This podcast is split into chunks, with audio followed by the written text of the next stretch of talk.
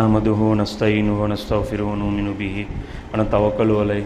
ونعوذ بالله من شرور أنفسنا ومن سيئات أعمالنا.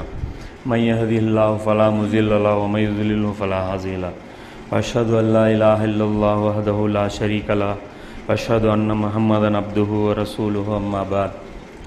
اللهم صل على محمد وعلى آل محمد كما صليت على إبراهيم وعلى آل إبراهيم إنك حميد مجيد.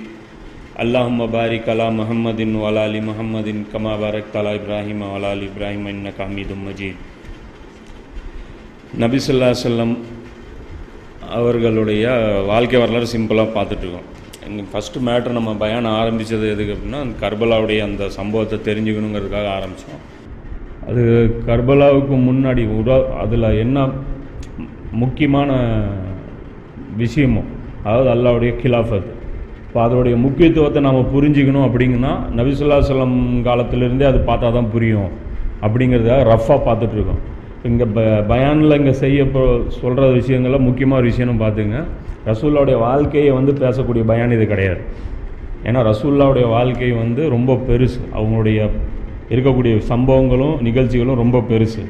நாம் பார்க்க போகிறது ரசூல்லாவுடைய வாழ்க்கையில் ஒரு ஒரு சின்ன ஒரு பார்ட்டு மட்டும்தான் பார்க்க போகிறோம் அதில் வந்து நம்மளுடைய ஃபோக்கஸ் எது அப்படின்னா நபிசுல்லா செல்லம் எப்படி அந்த கிலாஃபத்தை கொண்டு வந்தாங்க. அதுதான் நம்மளுடைய மெயின் ஃபோக்கஸு அப்போ அது ரிலேட்டடாக இருக்கக்கூடிய விஷயங்கள் மட்டும் சாம்பிளுக்கு கொஞ்சம் கொஞ்சமாக தொட்டுட்டு தான் போகிறோம் அதுவே ஃபுல்லாக பார்க்கல. ஏன்னா அது ஃபுல்லாக பார்க்குறதும் பாசிபிளும் கிடையாது. ரொம்ப பெருசு. அது தனியாக நபிசுல்லாசலமுடைய வாழ்க்கைன்னு பார்த்தோம்னா அது தனியாக நம்ம வந்து கவனிக்கணும். இப்போ இந்த இன்னைக்கு நம்ம பார்க்கக்கூடிய இந்த விஷயம் இருக்கு இல்லையா? நபிசுல்லா சொல்லமுடைய மக்கா வாழ்க்கை தொடர்பானது. நபிசுல்லா சொல்லமுடைய மக்கா வாழ்க்கை தொடர்பானது. போன பயானில் என்ன பார்த்தோம் அப்படின்னா ஒரு விஷயத்தை வந்து பார்த்தோம். அதுக்கு முன்னாடி வந்து இந்த க இந்த நபிசுல்லா சொல்லமுடைய வருகை எதிர்க்கு அதாவது இது ரசூல்லாவுடைய அந்த முக்கியத்துவம் என்ன அவங்களுக்கு கொடுக்கப்பட்ட அந்த சிறப்பு பணி என்ன இதெல்லாம் வந்து ஃபஸ்ட்டு பயானில் பார்த்தோம்.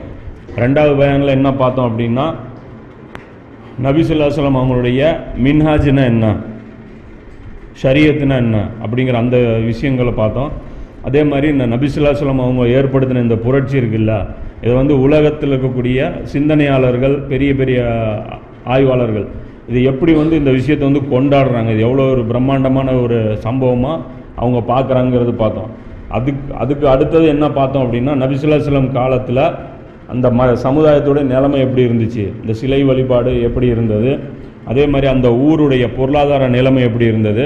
நபிசுல்லாஸ்லம் அவங்களுக்கு எதிர்க்கிறதுக்கு முக்கியமான காரணமாகவும் இது எல்லாமே தான் இருந்திருக்கு. அந்த பொருளாதார நிலைமை ஏன்னா அந்த காபத்துல்லாவுடைய அந்த சிலைகள் வந்து அவங்களுக்கு வந்து பொன்மூட்டை போடுற வாத்து மாதிரி வெறும் ஒரு இபாதத் சம்மந்தப்பட்ட அந்த ரிலேட்டடான அந்த விஷயம் மட்டும் அவங்களுக்கு இருக்கல.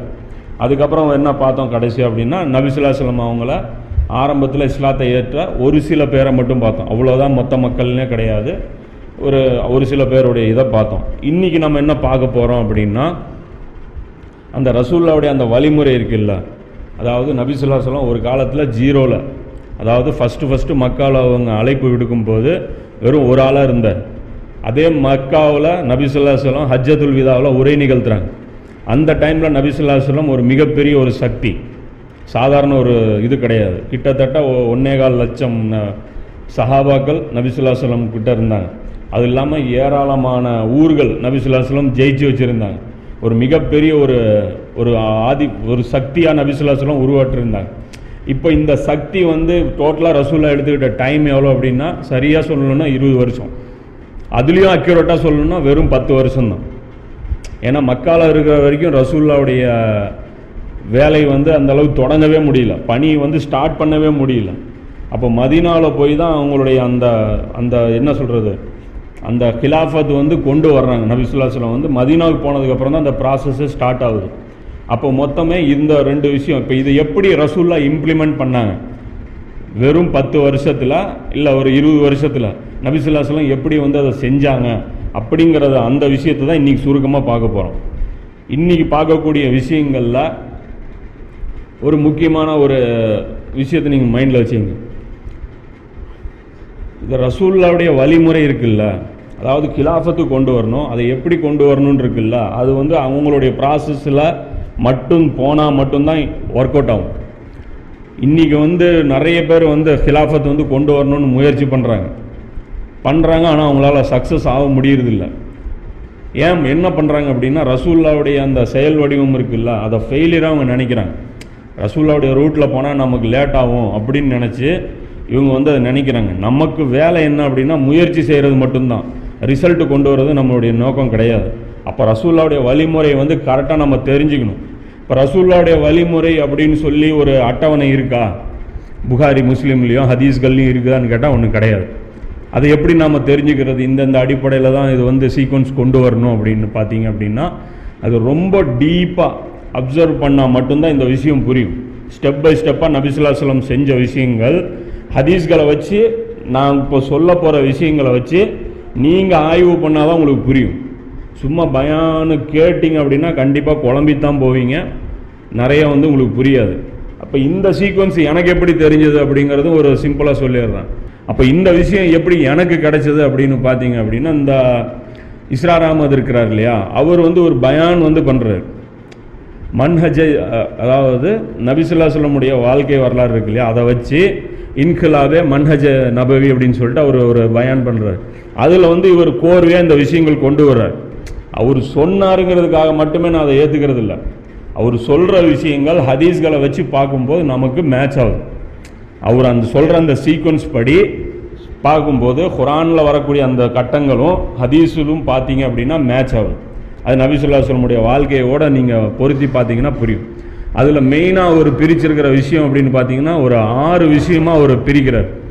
நபிசுல்லா எப்படி ஜீரோலேருந்து பெரிய ஒரு ஸ்டேஜுக்கு கொண்டு வந்தாங்க? ஒன்றுமே இல்லாத ஒரு தனி மனிதர் மிகப்பெரிய சாம்ராஜ்யத்தை எப்படி கொண்டு வந்தாங்க அப்படிங்கிற அந்த விஷயத்தில் அவர் வந்து ஆறு கட்டங்களாக பிரிக்கிறார். ஆறு கட்டம்னா ஒன்றுக்கு அப்புறம் ஒன்றுன்ட்டு கிடையாது.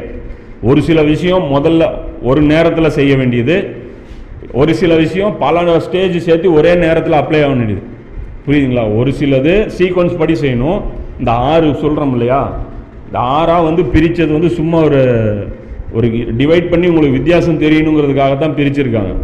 இது ஒன்றுக்கு அப்புறம் தான் ஒன்று இதுக்கப்புறம் தான் இது அப்படிங்கிற மாதிரி கிடையாது. எல்லாமே ஒரே நேரத்தில் அப்ளையபிள் அப்ளிகேபிள் தான். அப்போ அந்த விஷயம் என்ன அப்படின்னு பார்த்தீங்கன்னா நபிசுல்லா சொல்லமுடைய அந்த மன்ஹஜ் இருக்கக்கூடிய விஷயங்கள் என்னென்னா முதல் விஷயம் நபிசுல்லா சொல்லமுடைய அழைப்பு பணி. தாவா செஞ்சாங்க. ரசூல்லா மக்காவில் தாவா செஞ்சாங்க. முதல் விஷயம் இந்த ஒரு அந்த அவங்களுடைய அந்த புரட்சிக்கு அடிப்படையாக இருந்தது முதல் விஷயம் அழைப்பு பணி. இரண்டாவது என்ன பண்ணாங்க நபிசுல்லா சொல்லம் அப்படின்னு பார்த்தீங்க அப்படின்னா ஒரு ஜமாத்தை ஏற்படுத்தினாங்க.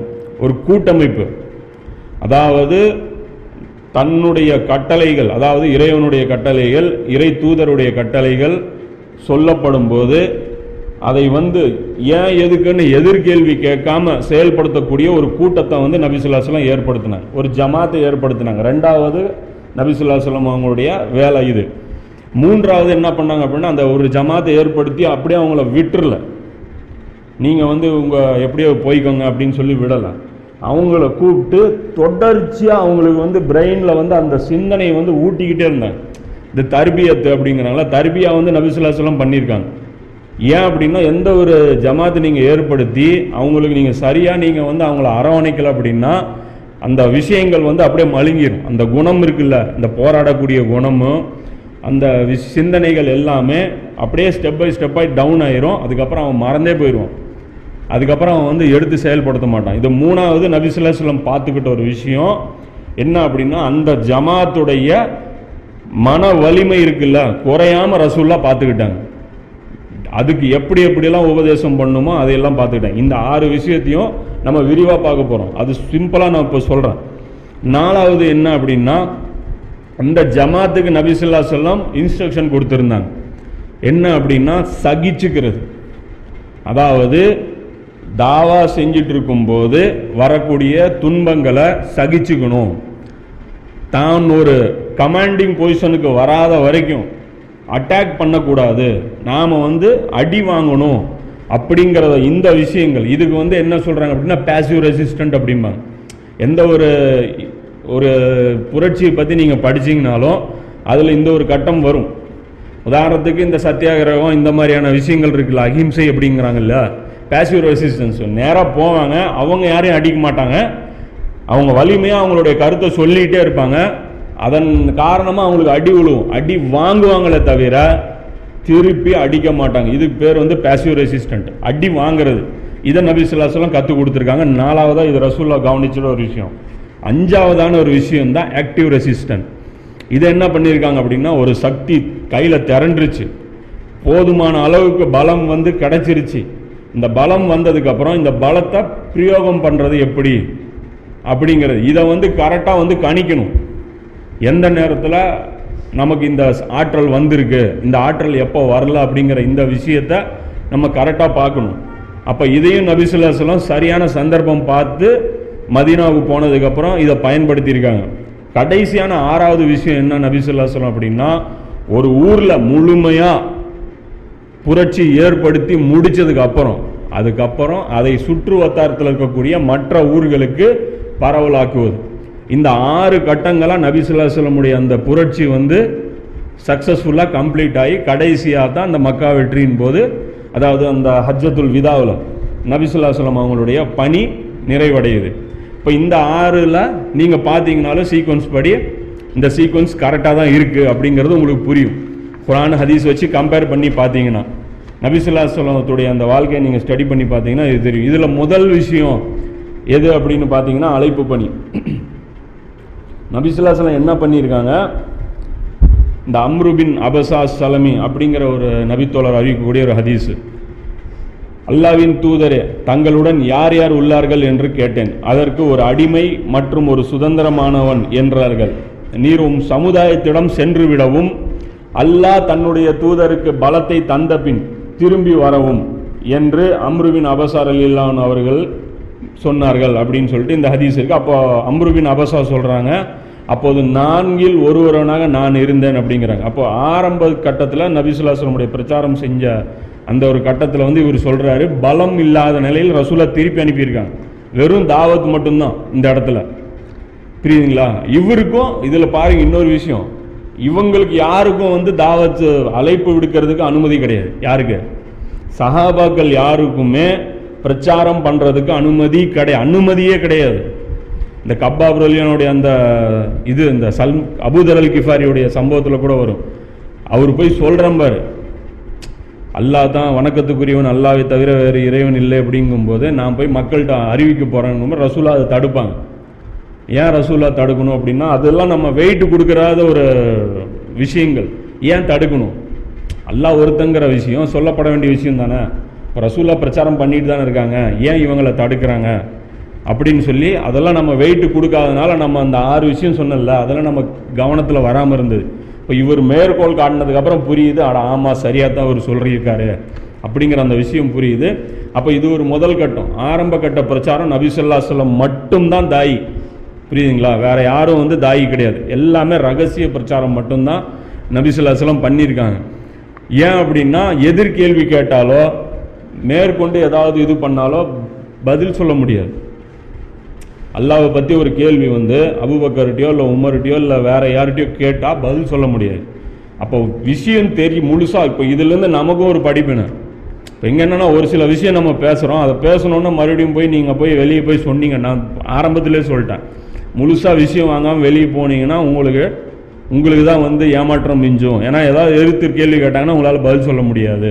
ஃபுல்லாக முதல்ல வாங்கிக்கிங்க அதுக்கப்புறம் நீங்கள் போய் பிரச்சாரம் பண்ணுங்கள் அதுக்கப்புறம் நீங்கள் போய் யார்கிட்டயாவது இந்த சம்பவமாக பேசுனீங்க அப்படின்னா உங்களுக்கு யூஸ் ஆகும் அப்படின்னு. அப்போ நபிசுல்லாசலமுடைய அழைப்பு பார்த்தீங்க அப்படின்னா இந்த குரானில் இருபத்தி ஆறாவது அத்தியாயத்தில் இரநூத்தி பதினாலாவது வசனத்தில் அல்லாஹ் வந்து சொல்கிறான் நெருங்கிய உறவினர்களை எச்சரிப்பீராக அப்படின்னு. அப்போ முதல்ல நபிசுல்லாசலம் அழைப்பு விடுத்தது உறவினர்களை அறிவிக்க அழைப்பு விடுக்கிறாங்க. இது பார்த்தீங்கன்னா புகாரியில் கூட நாலாயிரத்தி தொள்ளாயிரத்தி எழுவத்தி ஒன்றாவது செய்தியாக இந்த ஹதீஸ் வருது. அதே மாதிரி நஹஜுல் பலாகா அப்படின்னு சொல்லிட்டு ஒரு ஹதீஸ் புத்தகம். அந்த புத்தகத்தில் இந்த ஹதீஸுடைய கூடுதலாக சில வாசகங்கள் வருது. அந்த இதில் என்ன வருது அப்படின்னா நபிசுல்லாஸ்லாம் வந்து சொல்கிறேன் எந்த ஒரு வழிகாட்டியும் தன் கூட்டத்தாரிடம் பொய் சொல்வது கிடையாது. அதாவது இந்த பிரயாண கூட்டம் வரும். அந்த கூட்டத்திற்கு ஒரு வழிகாட்டி இருப்பான் கைடு இருப்பான். அதாவது பாலைவனத்தில் பொறுத்த வரைக்கும் ஒரு கைடு இருப்பான். அப்போ அவர் வந்து கைடு பண்ணுவார்.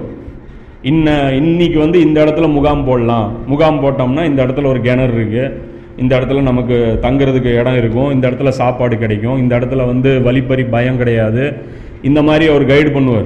அப்போ வந்து இவர் தப்பாக சொல்லிட்டா என்ன ஆயிரும்? அந்த மொட்டை கூட்டத்துடைய நிலைமையும் டேஞ்சர் ஆயிரும். அப்போ அப்போ வந்து அவங்க- அவங்க அரபிகள் என்ன விளங்கி வச்சுருந்தாங்க? இந்த கூட்டத்தினருடைய தலைவன் மோசடி பண்ண மாட்டான். அப்படிங்கிற அந்த நம்பி வச்சிருந்தாங்க. நபிசுல்லாஸ்லாம் அந்த அடிப்படையில் சொல்கிறாங்க எந்த வழிகாட்டியும் தன் கூட்டத்தாரிடம் பொய் சொல்வது கிடையாது. நான் உலகில் உள்ள அனைவரிடத்திலும் பொய் சொல்ல முடியும் என்று இருந்தாலும் அப்போதும் கூட உங்களிடம் பொய் சொல்ல மாட்டேன். நான் உலகத்தில் எல்லா பக்கம் நான் பொய் சொல்கிறதுங்கிற அந்த மைண்ட் செட் எனக்கு இருந்தாலும் உங்ககிட்ட போய் நான் பொய் சொல்லுவேனா? நான் அந்த மாதிரி ஆள் கிடையாது அப்படிங்கிறேன். நான் உலகில் உள்ள அனைவரிடம் மோசடி செய்தாலும் உங்களிடம் நான் செய்ய மாட்டேன். நான் ஊரில் எங்கே போய் ஏமாற்றிட்டு சுத்தினாலும் உங்களை எவ்வளோ அழகாக உபதேசம் பண்ணுறாங்க பாருங்க. அப்போ அந்த பிரச்சனை அதை இது பண்ணுறாங்க புரிய வைக்கிறாங்க அதை சொல்லிட்டு ரசூல்லா சொல்கிறாங்க உங்களை கண்டிப்பாக எப்படி ஒவ்வொரு நாளும் தூக்கத்திலிருந்து நீங்கள் எல்லு எந்திரிப்பது உண்மையோ அதே போன்று அல்லாஹ் உங்களை மறுமை நாளில் எழுப்புவான். ஒரு தூக்கத்தில் வந்து எப்படி எழுப்புற மாதிரியோ அதே மாதிரி உங்களை அல்லாஹ் எழுப்புவான். உங்களிடம் கண்டிப்பாக கேள்வி கணக்கு கேட்கப்படும். பிறகு உங்களுக்கு கூலியும் தரப்படும். அப்படின்னு சொல்லிட்டு நபிசனம் சொல்கிறாங்க அதுக்கு அப்புறம் நிரந்தரமாக நன்மைக்கு பதிலாக உங்களுக்கு சொர்க்கமும் கிடைக்கும். தீமைக்கு பதிலாக உங்களுக்கு நிரந்தரமாக நறு நெருப்பு நெருப்பு கிடைக்கும். அப்படின்னு சொல்லி இந்த மாதிரி நபிசுல்லாசலம் முதல் பிரச்சாரமாக அதை ஸ்டார்ட் பண்ணுறாங்க முதல்ல நெருங்கிய உறவினர்களுக்கு பிரச்சாரம் பண்ணுறாங்க தோழர்கள் அபுபக்கர் நபிசுல்லாசலமுடைய மற்ற தோழர்கள் நெருங்கிய உறவினர் சோ- தோழர்களுக்கு பிரச்சாரம் பண்ணுறாங்க போன வாட்டி ஒரு ஹதீஸ் கூட சொல்லியிருந்தான். அபுபக்கருடைய பிரச்சாரம் மூலமாக தான் இவங்கெல்லாம் வர்றாங்க. யார்? அவங்களுக்கு யார் ஃப்ரெண்டு உஸ்மான் அலி அல்லான்ஹோ இவர் தல்ஹா ஜுபைர் இந்த மாதிரி பெரிய பெரிய ஆட்கள் எல்லாருமே அபுபக்கருடைய பிரச்சாரத்து மூலமாக வராங்க இப்போ ஃப்ரெண்டு ஃப்ரெண்டு இப்படி தான் போயிருக்கே தவிர பகிரங்கமாக வெளி ஆட்களுக்கு பிரச்சாரம் ஸ்டார்டிங்கில் பண்ணலை. இப்போ இந்த தாவா வந்து நபிசுல்லா ஸல்லல்லாஹு குரானுடைய அடிப்படையை வச்சு குரானு எப்போல்லாம் இறங்க இறங்க ஒவ்வொரு விஷயத்தையும் சொல்லி சொல்லி நபிசுல்லா ஸல்லல்லாஹு கூப்பிட்டு ஆட்களை முதல்ல இழுத்து கவர் பண்ணாங்க ரெண்டாவதாக நபிசுல்லா சொல்லம் இரண்டாவது கட்டம். இது முதல் கட்டத்தில் அழைப்பு பண்ணி நபிசுல்லா சொல்லம் செஞ்சாங்க. அதான் சொல்கிறேன் ஒவ்வொரு விஷயமும் பார்த்தோம்னா ரொம்ப பெரிய விஷயம். அதனால் சாம்பிளுக்கு ஒரு விஷயம் ரெண்டு விஷயம் சொல்லிவிட்டு அப்படியே போயிடுவேன். இப்போ ரெண்டாவது நபிசுல்லா சொல்லம் ஏற்படுத்தின விஷயம் என்ன அப்படின்னா இங்கே தான் வந்து நமக்கெல்லாம் படிப்புன்னு இருக்குது ஒரு வலுவான ஒரு கூட்டமைப்பு நபிசுல்லாஸ்லாம் ஏற்படுத்தியிருக்காங்க. ஜமாத்து. இந்த ஜமாத் எப்படின்னா தனக்கு மத்தியில் ரொம்பவும் விட்டு கொடுத்துட்டு போகும். புரியுதுங்களா? ஒரு கட்சிக்குள்ள ஒரு ஒரு தொண்டனும் இன்னொரு தொண்டனும் அடிச்சுக்கூடாது இந்த உள்குத்து வேலையில இந்த அரசியல் கட்சி கூட தோக்குறது. இந்த கேண்டிடேட் பிடிக்காத கேண்டிடேட் நிறுத்திடுவான். அவன் வேலை செய்யாமலே தோக்கடிச்சிருவான். இந்த மாதிரியான வேலையெல்லாம் நடக்கும்.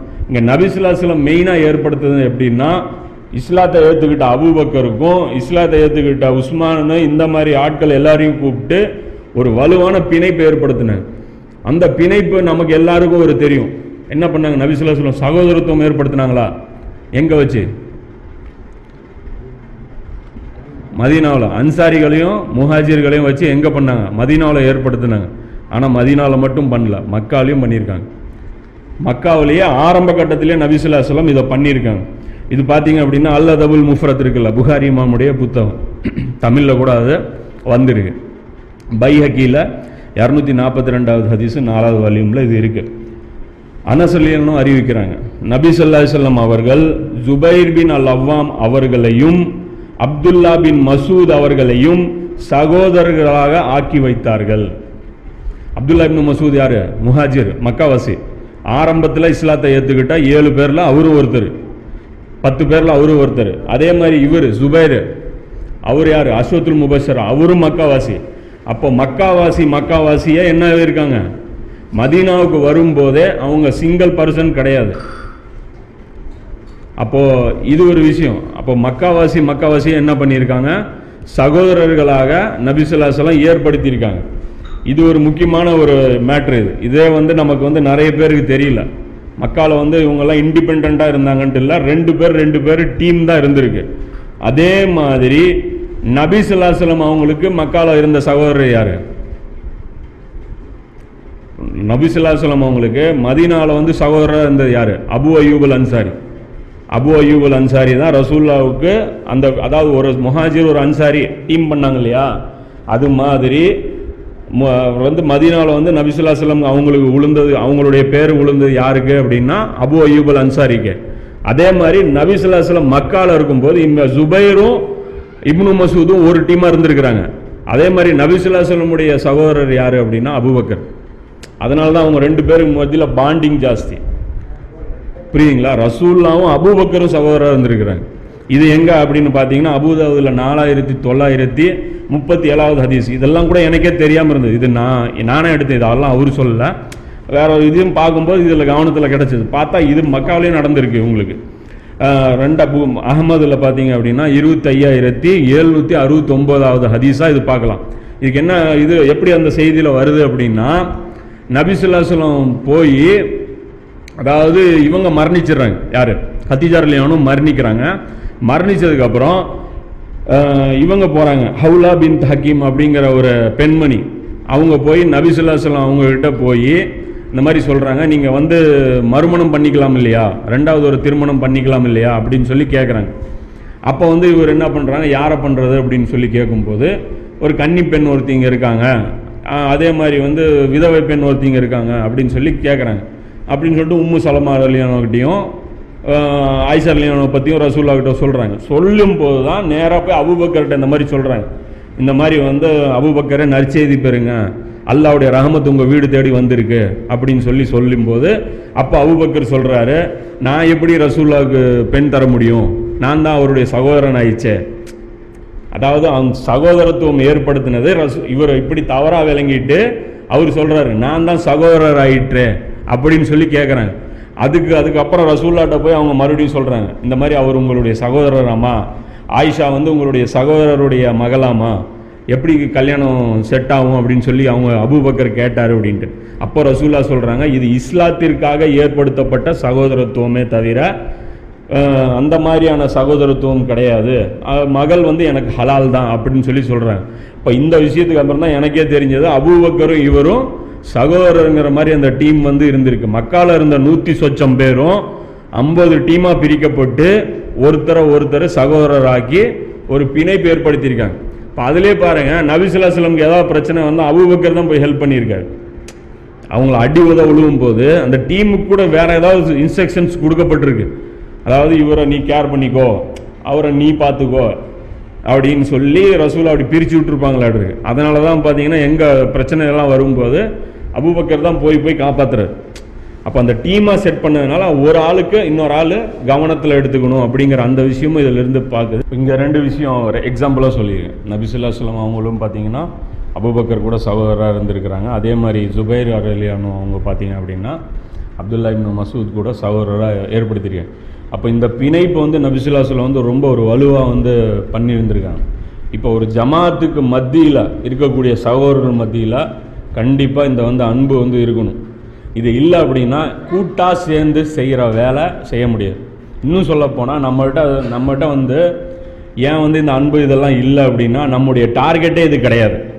எது? இந்த அல்லாவுடைய வாக்கு மேலோங்கணும் அப்படிங்கிற இந்த டார்கெட்டே நம்மகிட்ட கிடையாது. நம்மகிட்ட இருக்கிறது எல்லாம் நம்மகிட்ட இருக்கிற இஸ்லாம் வந்து இண்டிவிஜுவல் இஸ்லாம் தான். இப்போ என்னுடைய மார்க்க விவகாரம் மட்டும்தான் இங்கே இருக்குதே தவிர நீங்களும் நானும் சேர்ந்து செய்ய வேண்டிய வேலைன்னு ஒரு இல்லை. கூட்டு திக்கிறாது இருக்கோம் நம்ம? புரியுதா? இந்த இந்த கூட்டு திக்கிறது தான் ஒன்று வச்சிருக்கிறானுங்க. அதிகமாக கூட்டாக சேர்ந்து வேலை என்ன இருக்குது ஜமாத் தொழுக. அதுக்கு எதுக்கு சகோதரத்துவம்? போய் நின்னா தொழுகையில் அவன் தொழுதுட்டு போக போகிறான் இது கிடையாது. இங்கே இந்த இந்த வேலை இந்த நபிசுல்லாஸ்லம் இந்த விதை விதைச்சாங்க இல்லையா? இது சும்மா நம்மளை பொறுத்த வரைக்கும் இது வெட்டி வேலைன்னு நினைப்போம். ஆனால் நாம் நம் நாம் ஏற்று நடந்துட்டு இருக்கிற இந்த மார்க்கத்துக்கு இது பொழப்ப கெடுக்கிற வேலை தான் தேவையில்லாதது தான் ஏன்னா நம்மளுடைய பார்வை என்ன? ரம்லானில் நோன்பு வைக்கிறது அஞ்சு நேரம் தொழுகிறது இதுக்கு எதுக்கு இது ஒரு முசீபத்து எக்ஸ்ட்ரா ஒரு இது? இதோடைய விளைவு அவங்க எங்கே பார்த்தாங்க அப்படின்னா பத்ருலையும் உஹதுலையும் அவங்க பார்த்தாங்க. புரியுதுங்களா? இந்த தாக்கம் வந்து எங்கே வேலை செஞ்சது அப்படின்னா பத்ருலையும் உஹதுலையும் அந்த மாதிரியான அகல் போர் இருக்கு இல்லையா? அது வந்து அப்போ வெளிப்பட்டுருச்சு. அதாவது சிரமங்களை சகிச்சுக்கிறது இருக்குல்ல? அந்த டைமில் தான் இதெல்லாம் வெளிப்பட்டுச்சு. நாம வச்சுட்டு இருக்கிற இந்த இஸ்லாத்துக்கு வந்து இதெல்லாம் ஒன்றும் தேவை கிடையாது. இது நம்முடைய லட்சியமே இது இல்லைங்கிறதுனால இதோடைய முக்கியத்துவமும் நமக்கு தெரியறதில்ல. அப்போ அதனால் வந்து நம்மகிட்ட இதோடைய ஒரு அடி பார்வையே அடிப்படையான ஒரு ஐடியாவே நம்மகிட்ட கிடையாது. இதை பற்றி அல்லாஹ் குரானில் ரெண்டு இடத்துல சொல்கிறான் மூணாவது அத்தியாயத்தில் நூற்றி மூணாவது வசனத்துலேயும் அல்லாஹ் இதை சொல்கிறான் ஒன்பதாவது அத்தியாயத்தில் அறுபத்தி மூணாவது வசனத்துலையும் அல்லாஹ் இதை சொல்கிறான் இன்னும் நீங்கள் எல்லாரும் இது மூணாவது அத்தியாயத்தில் இன்னும் நீங்கள் எல்லாரும் அல்லாவின் கயிற்றை வலுவாக பற்றி பிடித்துக் கொள்ளுங்கள். நீங்கள் பிரிந்து விடாதீர்கள். அல்லாஹ் உங்களுக்கு ஒரு அரு கொடுத்த அருட்கொடை நினைத்து பாருங்கள். நீங்கள் பகைவர்களாக இருந்தீர்கள். உங்கள் இதயங்களிடையே அன்பை ஏற்படுத்தினான். அவனது அருளால் நீங்கள் சகோதரர்களாகவே மாறிவிட்டீர்கள். அப்படின்னு சொல்லி அல்லாஹ் அந்த இடத்துல சொல்கிறான் அவனுடைய அன்பை வந்து அல்லாஹ் ஏற்படுத்தினான் பிணைப்பு அப்படிங்கிறான். அதே மாதிரி ஒன்பது அறுபத்தி மூணுல மேலும் நம்பிக்கையாளர்களாகிய அவர்கள் உள்ளங்களுக்கு இடையில் பிணைப்பை அவன் உண்டாக்கினான். பூமியில் உள்ள செல்வங்கள் அனைத்தையும் நீர் செலவு செய்தாலும் அவர்கள் உள்ளங்களுக்கிடையே அத்தகைய பிணைப்பை நீர் ஏற்படுத்தியிருக்க முடியாது. ஆனால் நிச்சயமாக அல்லாவே அவர்களிடையே பிணைப்பை ஏற்படுத்தினான்னு சொல்லி இந்த ரெண்டு இடத்துல இந்த நபிசுல்லாஸ்லம் செஞ்ச அந்த ரெண்டாவது பணி இருக்கு இல்லையா? அந்த பணியை பற்றி நல்லா வந்து குரானில் சொல்கிறேன் இது மட்டும் பாசிபிள் இல்லை அப்படின்னா சண்டையே போட முடியாது. நீ முன்னாடி போ நான் முன்னாடி போகிறேன் நான் பார்த்துக்கிறேன் இது பண்ணிக்கிறேன். இது மாதிரி வந்து இதுதான் பழமொழி நம்மளுக்கு போட்டு வச்சுருக்காங்களே படையில் வந்து மிந்தணும். என்னது? படையில் பிந்தணும். பந்தியில் முந்தணுங்கிற. அந்த கான்செப்ட் தான் நமக்கு வந்து முன்னே இருக்கும். நான் ஏன் முன்னாடி போகணும்? அதாவது ஒருத்தருக்கு ஒருத்தர் அந்த ஒரு இது இல்லாமலே போயிடும் இது ஒரு விஷயம். மூணாவது நபிசுல்லாஸ்லம் செஞ்ச விஷயம். அதாவது ரெண்டு விஷயம் சொல்லிட்டேன் ஒன்று அழைப்பு பணி நபிசுல்லாசலம் செஞ்சாங்க. ரெண்டாவது வந்த சகோதரர்களை அதாவது இஸ்லாத்தை ஒருத்தர் ஏற்றுக்கிறார் அப்படின்னா அவரை கூப்பிட்டு கூப்பிட்டு பிணைப்பை ஏற்படுத்தி ஒரு வலுவான ஒரு கட்டமைப்பு நபிசுல்லாஸ்லம் ஏற்படுத்தினாங்க. மூன்றாவது அவங்க நபிசுல்லாஸ்லம் செஞ்ச விஷயம் அப்படின்னா அப்படி வந்த அந்த மக்கள் இருக்காங்க இல்லையா அவங்கள வந்து செதற விட்டுட்டாங்கன்னு வச்சுங்க அவன் அவங்க வீட்டில் உட்காந்து நீ வந்து கற்றுக்கோ மார்க்கத்தை கற்றுக்கோ உனக்கு சொல்லி தண்ட விஷயங்களை வச்சு செயல்படு அப்படின்னு சொன்னால் அந்த ஈமானிய உணர்வு குறைவுபட்டுரும். இப்போ நமக்கு ஏற்பட்டிருக்கிற அந்த பலவீனமும் அதுதான் மெயின் காரணம். இன்னும் நினச்சி பாருங்க நாம் இந்த பத்து வருஷம் பன்னெண்டு வருஷத்தில் வெளியே நம்ம வந்ததுக்கப்புறம் நமக்கு குறைஞ்சபட்சம் நமக்கு சார்ஜ் கொடுத்துட்ருக்கிற விஷயமே குரான் கிளாஸ் மட்டும்தான். வாரத்துக்கு ஒரு நாள் நம்ம அசம்பிள் ஆகிறோம்ல அந்த விஷயந்தான் வந்து நம்மளை வந்து ஒரு இயங்க வச்சிட்ருக்கு இதுவும் இல்லை அப்படின்னா நல்லா பாருங்க குரான் கிளாஸுக்கு வராத சவர்கள் எல்லாமே பார்த்தீங்கன்னா இண்டிவிஜுவல் இபாதத்துலேயும் கூட டவுன் ஆகிருக்கிறது நல்லா பார்க்கணும். குரானை பற்றி அவங்க குரானை டெய்லி எடுத்து பார்க்குறது இல்லை அதே மாதிரி அவங்களுடைய சுபு தொழில் எல்லாம் பலவீனப்பட்டுருச்சு. இது எல்லாமே ஏற்படுது. அப்போது அதிகமாக வந்து மக்களை ஒன்று கூட்டி உபதேசம் செய்யணும். அந்த ஜமாத்துங்கிற அந்த ஒரு வலுவான ஒரு பிணைப்பு இருக்கணும் அப்படின்னா அந்த ஜமாத்து ஒன்று திரட்டி உபதேசம் அதிகமாக செய்யணும். அந்த மக்களுடைய மனசில் அந்த விஷயங்கள் திரும்ப திரும்ப திரும்ப திரும்ப சொல்லிக்கிட்டே இருக்கணும். சொல்லாமல் விட்டுட்டோம் அப்படின்னா அது அப்படியே டவுன் ஆயிரும். ஏன்னா மனித மனங்களே அந்த மாதிரி தான். இப்போ அல்லாஹ் குரானில் கூட நபிசுல்லாம் சொல்கிறாங்களே குரான் வேகமாக போயிடும் உள்ளத்தை விட்டு. அதனால் திரும்ப திரும்ப நினைவு கூர்ந்துட்டே திரும்ப திரும்ப ஓதிக்கிட்டே இருக்கணும் அப்படிங்கிற விஷயம். இப்போ நபிசுல்லா சொல்ல எப்படியெல்லாம் இந்த விஷயங்களை பார்த்துக்கிட்டாங்க அப்படின்னு பார்த்தீங்க அப்படின்னா அலி இல்லையானோ ஜுபேர் இல்லையானோ ரெண்டு பேரில் யாரோ ஒரு ஆள் அறிவிக்கிறாங்கன்னு சொல்லி அறிவிப்பாளர் சந்தேகமாக சொல்கிறாரு நபிசல்லா செல்லம் அவர்கள் எங்களிடையே உரையாற்றும் போது அல்லாவுடைய பாக்கியங்கள் குறித்தும் மற்றும் பல சம்பவங்கள் மூலமும் எங்களுக்கு உபதேசம் செய்வார்கள். அவர்களின் முகத்தில் பயத்தின் அறிகுறியை கண்டுகொள்வார்கள். நாம் கண்டுகொள்வோம். பயத்தின் மு- அறிகுறியை நாங்கள் கண்டுகொள்வோம். எந்த அளவுக்கு என்றால் நாளை காலையே எங்களிடம் வேதனை வந்து விடுமோ என்று நாங்கள் அஞ்சும் அளவுக்கு தனது கூட்ட தனது தோழர்களை பயமுறுத்துவார்கள்.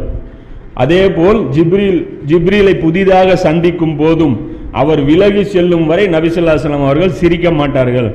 அப்படின்னு சொல்லி இந்த செய்தி வருது. ரெண்டாயிரத்தி அறுநூத்தி ஐம்பத்தி அஞ்சு தவறானியில் வருது. அறுநூத்தி எழுபத்தி ஏழில் முஸ்னத் அபுயாலால இந்த ஹதீஸ் வருது. அதே மாதிரி நபிசுல்லா சொல்லமுக்கு ஒரு தாவா சென்டர் இருந்துச்சு. மக்காவில். மக்காவில் வந்து அர்க்கம் அப்படிங்கிற ஒரு நபித்தோழருடைய வீடை வந்து நபிசுல்லா சொல்லம் தாவா சென்டராக வச்சுருந்தாங்க. இது எந்த இடத்துல இருந்தது அப்படின்னா சஃபா மலை இருக்கு இல்லையா? சஃபா குன்று.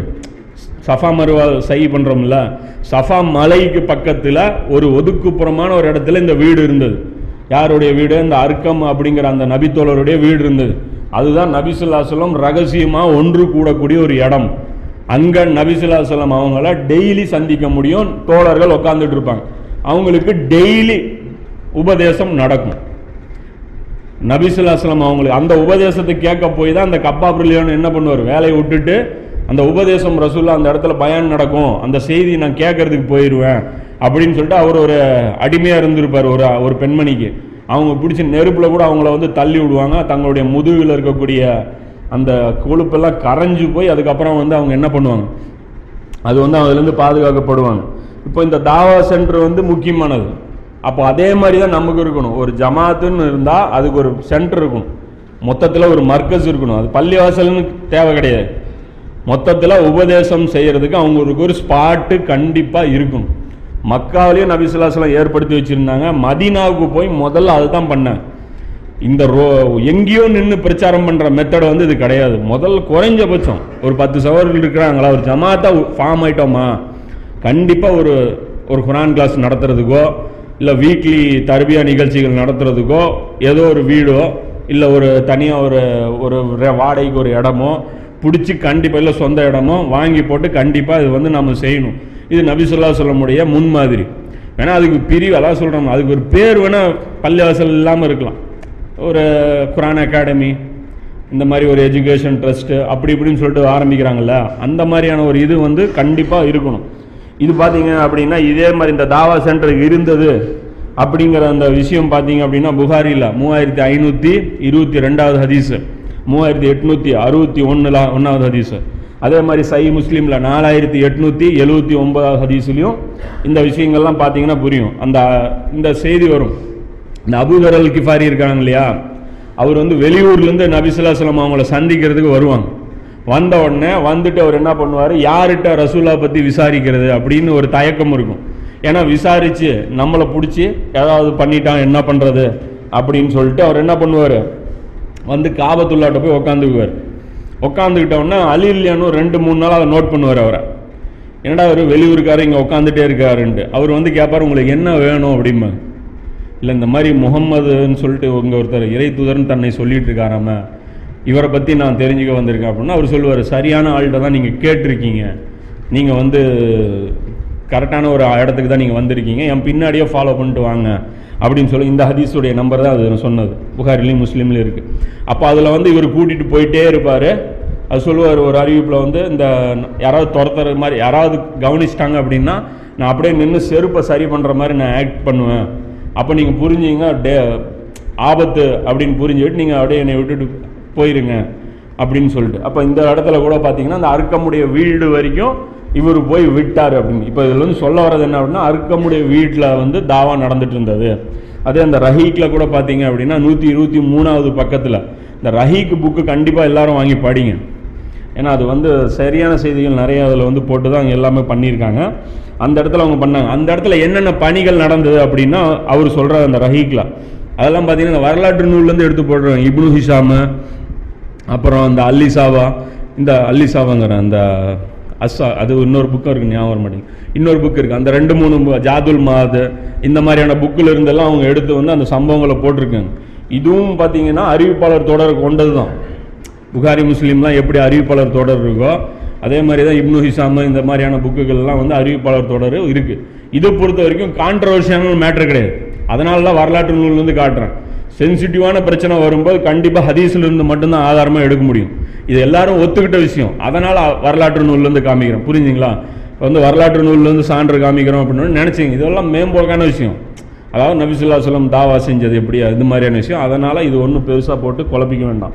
அவங்க என்ன செஞ்சாங்க அப்படின்னா முஸ்லீம்கள் ரகசியமாக ஒன்று கூட அந்த வீட்டை நபிசுல்லா செல்லம் அவர்கள் தேர்ந்தெடுத்திருந்தார்கள். அவ்வீட்டில் முஸ்லீம்களுக்கு குரானை ஓதி காண்பித்து அவர்களுக்கு அதன் பண்புகளையும் சட்ட ஞானங்களையும் கற்றுத் தந்தார்கள் அங்கே மாட் மார்க்க கல்வியும் கற்றுத்தரப்பட்டது. புதிதாக இஸ்லாத்தை தழுவுபவர்களும் அங்கே வந்து இஸ்லாத்தை ஏற்றார்கள். இப்போ இதுக்கு வலுவாக முஸ்லீமில் ஹதீஸு காமிச்சிருக்கோம். அதே மாதிரி தர்பராணியில் இருக்கக்கூடிய அந்த செய்தியும் காமிச்சிருக்கோம். நபிசுல்லா சலம் தருவியாக ஃபுல்லாக செஞ்சுருக்காங்க. இந்த ட்ரைனிங் இருந்தால் மட்டும்தான் அந்த மக்கள்னால ஒரு மிகப்பெரிய தியாகத்துக்கு நீங்கள் கூப்பிட்டீங்கன்னா அவங்க வருவாங்க. நம்ம சொல்கிறோம் இங்கே வந்து மக்கள் வரமாட்டேங்கிறான் வரமாட்டேங்கிறான்னா குறைவு யார்கிட்ட இருக்குது அப்படின்னா நம்மகிட்ட தான் குறைவுபாடு இருக்குது ஏன் அப்படின்னா அவங்களுக்கு போதுமான அளவுக்கு நாம் உபதேசம் பண்ணல அப்படிங்கிறது வந்து ஒரு மிகப்பெரிய ஒரு குற்றச்சாட்டு. இந்த தாய்ஃபுடைய சம்பவத்தில் கூட அதுக்கு அடுத்தது பார்ப்போம். அதில் வந்து உங்களுக்கு நல்லாவே புரிஞ்சிடும் எந்த இடத்துல நாம் குறை வச்சுருக்கோம் அப்படின்னு. இப்போ மூன்று கட்டங்கள் ஆயிடுச்சு. முதல்ல அழைப்பு பணி. இது வந்து ஸ்டார்ட்டு ஃபஸ்ட்டில் தான் நபிசுல்லாஸ்லம் எடுத்தோன்னே பண்ணாங்க. இது மாற்றி நம்ம பண்ண முடியாது. அதுக்கு அடுத்தது நபிசுல்லாஸ்லம் சகோதரத்துவம் ஏற்படுத்தினாங்க. அப்புறம் இரண்டு பேரும் என்ன பண்ணாங்க? தர்பியத்து தர்பியத் செஞ்சாங்க. இந்த ரெண்டும் ஒரே நேரத்தில் செய்கிறது அதாவது சகோதரத்துவத்தை ஏற்படுத்தி தர்பியத்து அவங்களுக்கு ட்ரைனிங் கொடுக்கறது ரெண்டும் ஒரே நேரத்தில் நபிசுல்லாஸ்லம் செஞ்சுருக்காங்க. அப்போ இது மூணு விஷயங்கள் முடிஞ்சது. நாலாவது ஒரு விஷயம் நபிசுல்லாஸ்லம் இவங்களுக்கு கற்றுக் கொடுத்ததுன்னா இது கொஞ்சம் விரிவாக பார்க்கணும். இது சம்மந்தமாக நிறைய நம்ம ஸ்டடி பண்ணணும். இப்போ இங்கே நாலாவது விஷயம் என்ன அப்படின்னு பார்த்தீங்க அப்படின்னா சகிச்சு கொள்வது இந்த சகிப்புத்தன்மையுடைய பர்சு கெப்பாசிட்டி எவ்வளோ அப்படிங்கிறத நம்ம தெளிவாக இருக்கணும். இதில் தப்பு பண்ணிட்டோம் அப்படின்னா சகிக்க முடியாமல் வன்முறையை பிரயோகம் பண்ணிட்டோம் அப்படின்னா தாவாவே குலைஞ்சு போயிடும் நீங்கள் ஆரம்பித்த அந்த பணியை வந்து வீணாக போயிடும் புரியுதுங்களா? தாவா பண்ணுறதுக்கு உதாரணத்துக்கு தர்காவை பற்றி பேசுகிறதுக்கு போவோம். நீட்டாக பேச்சுவார்த்தை போயிட்டே இருக்கும். நம்ம குரூப்பில் இருக்கிற ஒரு ஆள் வார்த்தை விட்டானா அதுக்கப்புறம் பேச்சுவார்த்தை பேச்சுவார்த்தையே இருக்காது. புரியுதுங்களா? அது வரைக்கும் நம்மகிட்ட வலுவாக ஆதாரம் இருக்கும் நம்ம பக்கம் நியாயம் இருக்கும். நாம் எடுத்து பேசுனா கன்வின்ஸ் ஆவாங்கங்கிற லெவல் வரைக்கும் போயிடும் காரியம் நல்லா கைகூடி வரும்போது ஒரு லூஸ்டாக்கோ இல்லை ஒரு அடிதடியோ மொத்த பிரச்சனையுமே கெடுத்து விட்டுரும். அப்போ அந்த ஒரு கண்ட்ரோலான ஒரு செல்ஃப் கண்ட்ரோலும்பாங்க இல்லையா? செல்ஃப் கண்ட்ரோலான ஒரு ஜமாத் வந்து கண்டிப்பாக இருக்கணும். நம்மகிட்ட அது கிடையாது. ஒரு கட்டம் வரைக்கும் வந்து பார்த்தீங்கன்னா நம்ம கண்ட்ரோலாக இருப்போம். கொஞ்சம் பிரச்சனை ஒரு மாதிரி ஆயிடுச்சுன்னா நாம் வந்து இஸ்லாத்துடைய எல்லா விஷயங்களையும் உடச்சி போட்டுருவோம். அதுக்கப்புறம் நாம் இறங்கி கலீஸாக பண்ணுற அளவு வேறு யாரும் பண்ணுறதில்ல மார்க்க விஷயமே எடுத்துங்க டிஸ்கஸ் பண்ணும்போது வரம்புகள் சொல்லப்பட்டிருக்கு. சரி என்னதான் தப்பாக ஆதாரமாக காமிக்கிட்டோம். ஒரு கண்ட்ரோல்டான ஒரு கலந்துரையாடல் நடத்த முடியாதா? புரியுதா இல்லையா? கோவத்தை கண்ட்ரோல் பண்ணி நம்ம ஒரு கலந்துரையாடல் நடத்த முடியாதா? அது கூட பாசிபிள் இல்லை அப்படின்னா எப்படி நம்ம வந்து குரானை வந்து குரானுடைய ஃபாலோயர்ஸ்னு நம்ம சொல்ல முடியும்? கண்ட்ரோல் செல்ஃப் கண்ட்ரோல் வேணும்ல. இல்லை நான் அப்புறம் ஏதாவது நான் பண்ணிடுவேன். நான் ஏதாவது பேசி விட்ருவேன் இது வந்து ஒரு வீரமான செயல் கிடையாது. நான் பேச மாட்டேன் என்ஷால்லா அப்படின்னு சொல்லி அந்த உறுதி இருக்கணும். எவ்வளோ பிரச்சனை வந்தாலும் நான் கரெக்டாக நான் வந்து என்ன சுச்சுவேஷனை ஒரு சமூக புத்தியாக நம்ம கையாளுவோம் அப்படிங்கிற இந்த விஷயம் வந்து இருக்கணும். இதுக்கு நபிசுல்லாஸ்லமுடைய உதாரணம் பார்த்தீங்கன்னா நிறைய எடுத்துக்கலாம். இப்போ இதில் இந்த சகித்து கொள்ளுதல்ங்கிற இடத்துல ஒரு விஷயம் மெயினாக புரிஞ்சுங்க. மக்காவுடைய சூழலை பற்றி சொல்லியிருந்தேன். அந்த பொருளாதார சூழல் இப்படி இருந்தது இப்படி இருந்தது. அதே மாதிரி அந்த ஊருடைய சிட்டிசன்ஷிப் இருக்குல்ல குடியுரிமை அதுக்கு ஒட்டி ஒரு சில விஷயங்கள் இருக்கு. இப்போ நபிசுல்லா சொல்லமுடைய அந்த மக்கா அந்த மக்காவில் பொறுத்த வரைக்கும் இப்போ ஈரோடு இங்கே இருக்குது இங்கே ஒருத்தன் இடத்த வாங்கி போட்டு இங்கே யாருனாலும் வரலாம்ல. காசு வச்சுருக்கிற ஒருத்தன் இந்த ஏரியாவில் ஒரு சைட்டு சேல்ஸுக்கு வருது. சேலத்துக்காரன் வந்து இங்கே தாராளமாக இடத்த வாங்கினா ரிஜிஸ்டர் பண்ணலாம். ஒரே நாட்டுடைய பிரஜை வந்து வரலாம் இல்லையா? மக்கள் இப்படி போய் வெளியூர்வாசி குடியிருக்க முடியுமா? மதினால குடியிருக்க முடியும். மக்காவில் இருக்க முடியுமா? இருக்க முடியாது. மக்காவை பொறுத்த வரைக்கும் குறைஷிகளுடைய சொத்து. ஏன் அப்படின்னா சொன்னல அந்த இடம் வந்து ஒரு என்ன சொல்கிறது அந்த இடம் வந்து ஒரு ப்ரிவிலேஜ் ப்ரிவிலேஜஸ் இருக்குது அந்த ஊர்க்காரங்களுக்கு. அதாவது அந்த ஊர்லேருந்து பிரயாணம் பண்ணி போனீங்கன்னா எவனும் உங்களை அட்டாக் பண்ண மாட்டான். அந்த ஊருக்காரனை வந்து ரொம்ப மதிப்பான். அந்த ஊருக்காரனை நேசிப்பான். இந்த மாதிரியான ஒரு அட்வான்டேஜஸ் இருக்குது அப்போ அதனால் யார் வேணாலும் மக்காவாசியாக மாறிட முடியாது. மக்காவிலே பிறந்து அதாவது காலம் காலம் ஏன்னா அவன் புதுவால வந்து நீ நுழையவும் முடியாது. ஏன்னா அவன் கிளையை வந்து அவ்வளோ ஸ்டடி பண்ணி வச்சிருக்கான். நடுவால் வந்து எனக்கு என்ன தெரியலீங்களாங்க? நான் வந்து பனு அவங்க சித்தப்பா பையன் ஏமாத்திட முடியாது. பிறந்ததுலேருந்தே அவங்க வந்து ரெக்கார்டு பண்ணி வச்சுருப்பாங்க. இந்த வீட்டில் எத்தனை பேர் இருக்கான் அந்த வீட்டில் எத்தனை பேர் இருக்கான் எல்லாமே அவங்களுக்கு அத்துப்படி. அதுவும் வெளியூர்லேருந்து ஏமாற்ற முடியாது. அங்கே மக்கால நீ உயிர் வாழணும் அப்படின்னா அந்த கிளை இந்த இருக்கு இல்லையா பனு ஹாசிம் பனு உமையா இவங்களுடைய அந்த கிளை இருக்காங்க இல்லையா அந்த கிளையினர் உள்ளதான் நீ வாழ முடியும். அப்படி இல்லை அப்படின்னா வெளியூருக்காரன் வந்து வாழலாம். அடிமைகளாக சில பேர் கூப்பிட்டு வந்து வாழ்ந்திருக்காங்க. அதில் பிலால் ரலியானோ அம்மார் இருக்காங்க இல்லையா? Ammar bin Yasir. அவங்க எல்லாம் பார்த்தீங்கன்னா வெளியூர்காரங்க தான். அவங்க அப்படி வெளியூர்காரங்க வந்தால் அந்த ஊரில் இருக்கிற ஒரு வீட்டில் அவங்க அடைக்கலம் வாங்கிடணும் அபயம் வாங்கணும். அபயம் யார் வீட்டுக்கு கீழே வர்றாங்களோ அவன் ஏதாவது தப்பு பண்ணால் அந்த வீட்டுக்காரன் பதில் சொல்லணும்.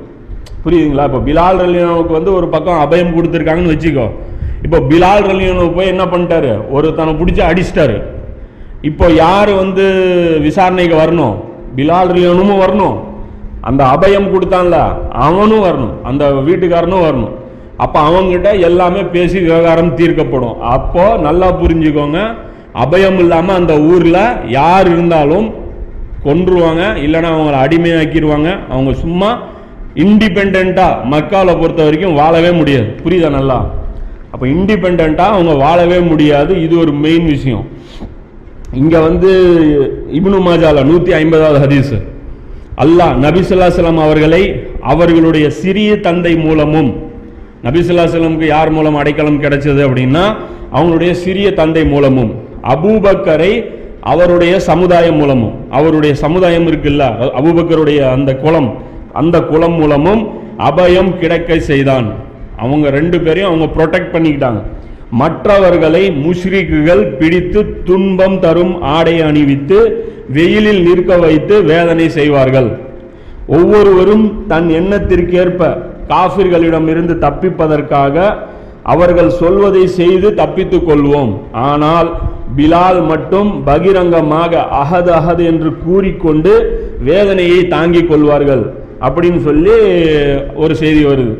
அவர் குலத்தாரும் அவரை கைவிட்டு விட்டிருந்தனர் அவங்க குலத்தாரும் வந்து அவங்களுக்கு சப்போர்ட் பண்ணல அப்படிங்கிறாங்க. இந்த செய்தி இபுனு மாஜாவில் நூற்றி ஐம்பதாவது ஹதீஸும் இருக்கு. இந்த அபயம் இல்லாமல் அந்த காலகட்டத்தில் இருந்தவங்க பார்த்தீங்கன்னா சுஹைப் அலி இல்லான்ஹோ அம்மார் அலி இல்லான்ஹோ அவங்களுடைய அம்மா சுமையார் அலி இல்லான்ஹோ அவங்களுடைய அப்பா யாசிர் அலி இல்லான்ஹோ பிலால் அலி இல்லான்ஹோ மிக்தாத் அலி இல்லான்ஹோ இவங்களுக்கெல்லாம் என்ன ஆச்சு? அடைக்கலம் அந்த ஊருக்குள்ளே கிடைக்கல. அப்போ நபிசுல்லாசலம் உள்ளூர்வாசி தானே? அவருக்கு ஏன் வெளியிலேருந்து ஒரு ஆள் அடைக்கலம் தரணும்? அப்படின்னா மதம் மாறிட்டா குற்றவாளி. புரியுதா? நீ டீஃபால்ட்டாக ஒரு மதம் குறைசிகளுடைய மதத்தில் இருக்கிறா. அந்த மதத்தை நீ வந்து மாற்றிட்ட அப்படின்னா உனக்கு ஊர் நீக்கம் செஞ்சிட்டாங்க. அந்த மக்காவுடைய அந்த அபயம்லிருந்து நீ வந்து வெளியே போயிடணும் அப்போ அந்த அடிப்படையில் நபிசுல்லா செல்லம் அவருக்கு அப்பா கிடையாது. அப்போ அதனால் வேற யாராவது ஒரு ஆள் பொறுப்பெடுத்தால் மட்டும்தான் அவரால் உயிர் வாழ முடியும். அப்போது அந்த மாதிரி அவருக்கு பொறுப்பெடுத்த ஆள் யார் அப்படின்னா யார்? அபு தாலிப்.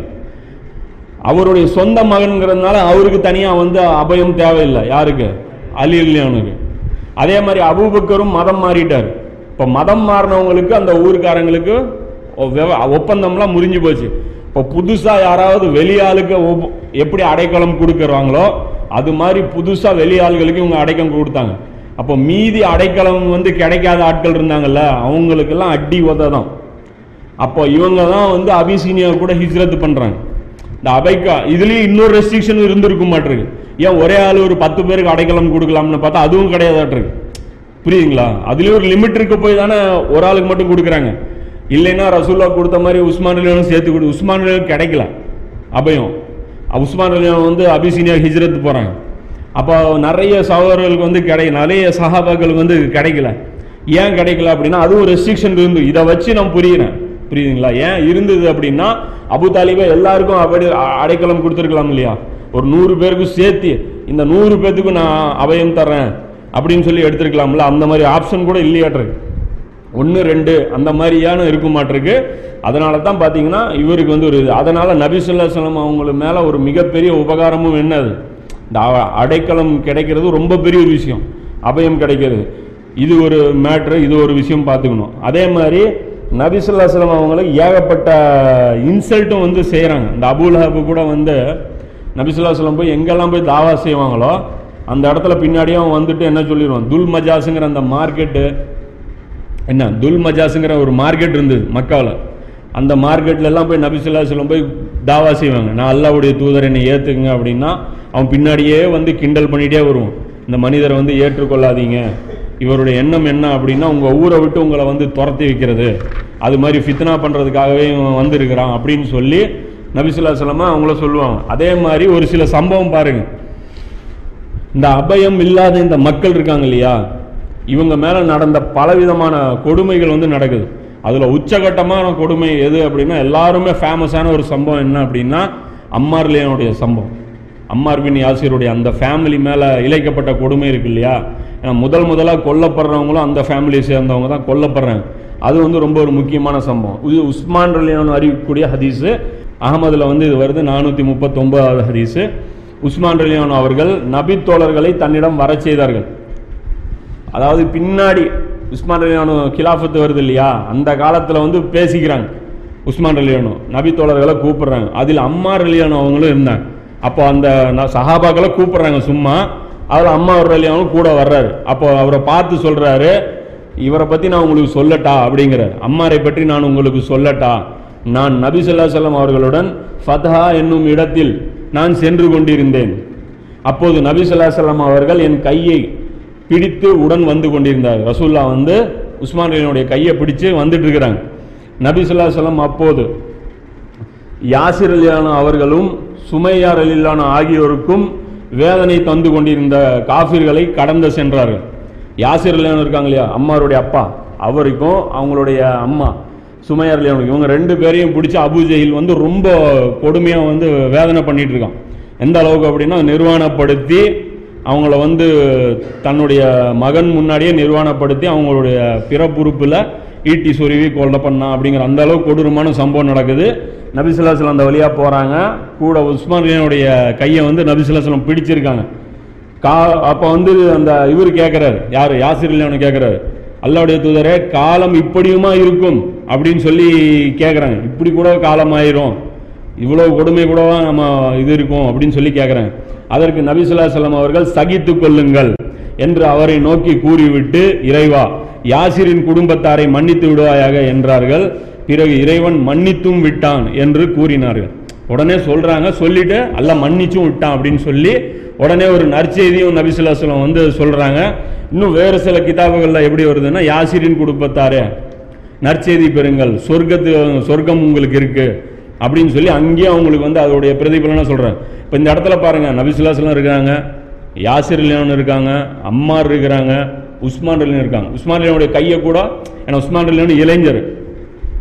ஏதாவது சரி ரசூல்லா எதுவும் பண்ணிட மாட்டாங்க. உஸ்மான் அலியானுக்கு நடுவில் போய் ஏதாவது வேலை ஏதாவது செஞ்சுட்டாருன்னா கோவத்தில் போய் என்ன பண்ணுறீங்க அப்படின்னு சொல்லி ஏதாவது பண்ணிட்டாருன்னா என்ன நடக்கும்? இத்தனை உதவியும் கேட்குறாரு உதவி கூட கேட்கல கேட்குறாரு காலம் வந்து இப்படி ஆயிடுச்சா அப்படின்னு சொல்லி கேட்குறாங்க அப்போ நபிசுல்லாஸ்லம் வந்து பொறுமையாக இருங்கங்கிறாங்க. இப்போ இந்த இடத்துல பார்க்கணும்.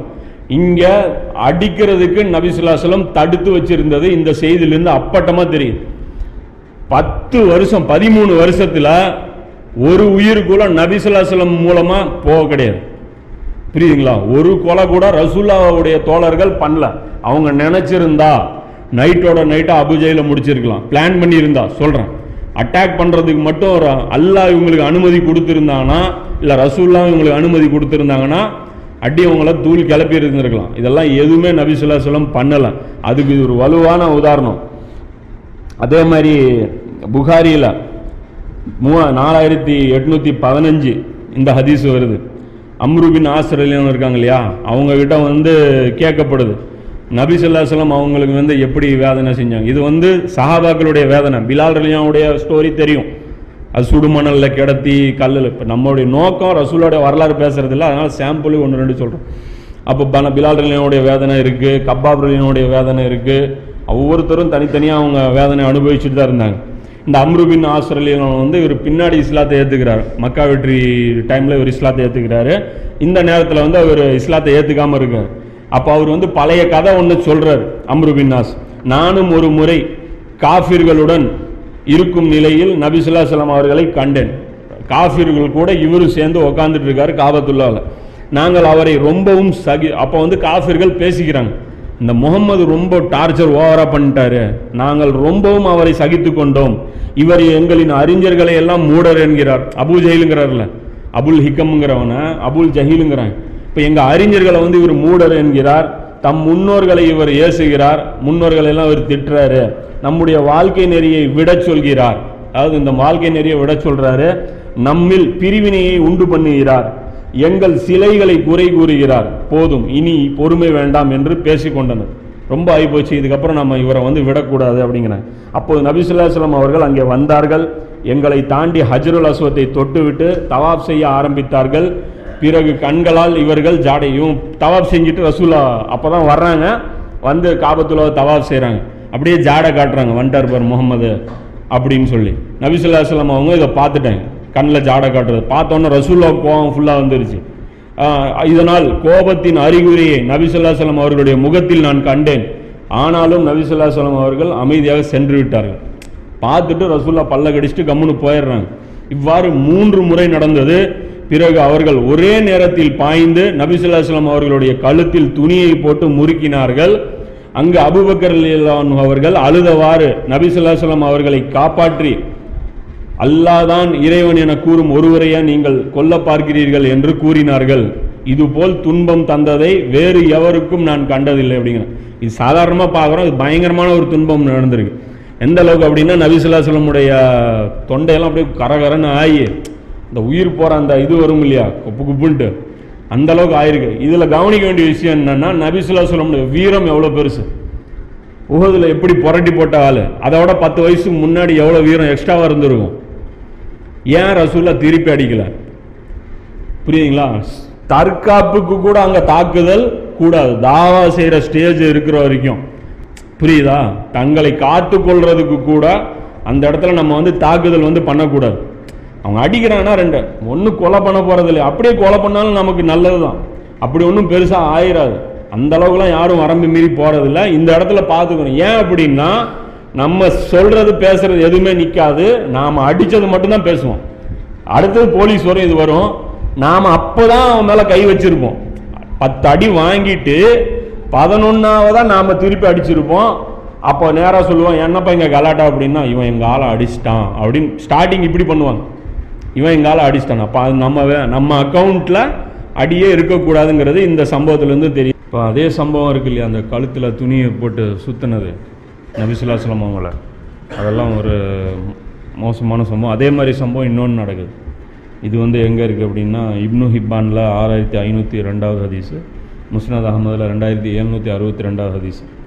தங்களின் சிலைகள் மேல் இருந்த துணிகளை கையில் எடுத்துக்கொண்டு முகம்மதை கொல்லாமல் விடமாட்டோம் என்று உறுதிமொழி எடுத்துக்கொண்டார்கள் சிலை மேலே இருக்கிற துணியெல்லாம் எடுத்து சத்தியம் பண்ணிக்கிறாங்க. ரசூல்லா இன்னைக்கு போடாமல் விட மாட்டோம் அப்படின்னு. ஃபாத்திமா லியானோ அவர்கள் இதை கேள்விப்பட்டு அழுது கொண்டே நபிசுல்லாசலம் அவர்களிடம் அவர்கள் உங்களை கண்டால் இன்று விடமாட்டார்கள் அப்படின்னு சொல்லி இது ஃபாத்திமா லியானுக்கு தெரிஞ்சிருது. அழுதுகிட்டே சொல்கிறாங்க அப்பா இன்றைக்கி வெளியே போகாதீங்க. உங்களை எதாவது பண்ணிடுவாங்க அப்படிங்கிறாங்க. அப்போ ரசூல்லா வந்துட்டு சிரிச்சுட்டே சொல்கிறாங்க போய் தண்ணி எடுத்துகிட்டு வா. ஒழு செய்கிற தண்ணி எடுத்துகிட்டு வா அப்படிங்கிறேன் தண்ணி கொண்டாடுறாங்க ஒழு செய்கிறாங்க செஞ்சுட்டு தைரியம் ரசூலோடைய தைரியம் பாருங்க தைரியமாக போகிறாங்க நேராக பள்ளிவாசலுக்கு போகிறாங்க காபத்துள்ளாவுக்கு போகிறாங்க போன உடனே இவங்க இவங்க ரசூலா ஒரு முறை முறைக்கிறாங்க. அதாவது ரசூலா கொல்றதுக்காக அவங்க நிற்கிறாங்க அவங்கள பார்த்து ஒரு முறை முறைக்கிறாங்க. முறைச்சோடனே இவங்க அப்படியே தலையை கீழே போட்டுக்கிறாங்க. யார்? இந்த ஐடியா பண்ண ஆளுங்க. கொல்றதுக்காக ஐடியா பண்ண ஆளுங்க. அப்படியே தலையை கீழே போட்டுக்கிறாங்க. அவங்களுடைய இந்த தாடை இருக்குல்ல போய் நெஞ்சோட ஒட்டி அப்படியே லாக் ஆகிருச்சு அப்படிங்கிறேன்.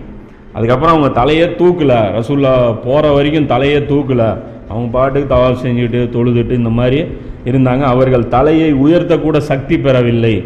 அவர்கள் முன் நின்று நபிசுல்லாஸ்லாம் அவர்கள் தனது கையால் மண்ணை அள்ளி இந்த முகங்கள் நாசமாக போகட்டும் அப்படின்னு சொல்லி ரசூல்லா வந்து போட்டாங்க. இந்த யார் யார் கண்ணில் மண் பட்டுதோ அவங்கெல்லாம் பத்ரு போரில் கண்ணு முன்னாடி செத்ததை நான் பார்த்தேன் அப்படின்னு சொல்லி அந்த ஹதீஸ் அறிவிக்கக்கூடிய அந்த அபித்தோழர் வந்து சொல்கிறாங்க இந்த மாதிரி பயங்கரமான சுச்சுவேஷன் அந்த அளவுக்கு டிஃபிகல்ட்டாக இருந்திருக்கு. இப்போ இதுக்காக தான் சொல்கிறேன்னா ரசூலா எவ்வளோ கஷ்டப்பட்டு அது ஏற்படுத்தின புரட்சி அது. சாதாரண விஷயம் இல்லை. நபியுடைய ரத்தம் வந்து அதில் வந்து இருக்கு. இது சாதாரண மேட்ரு இல்லை.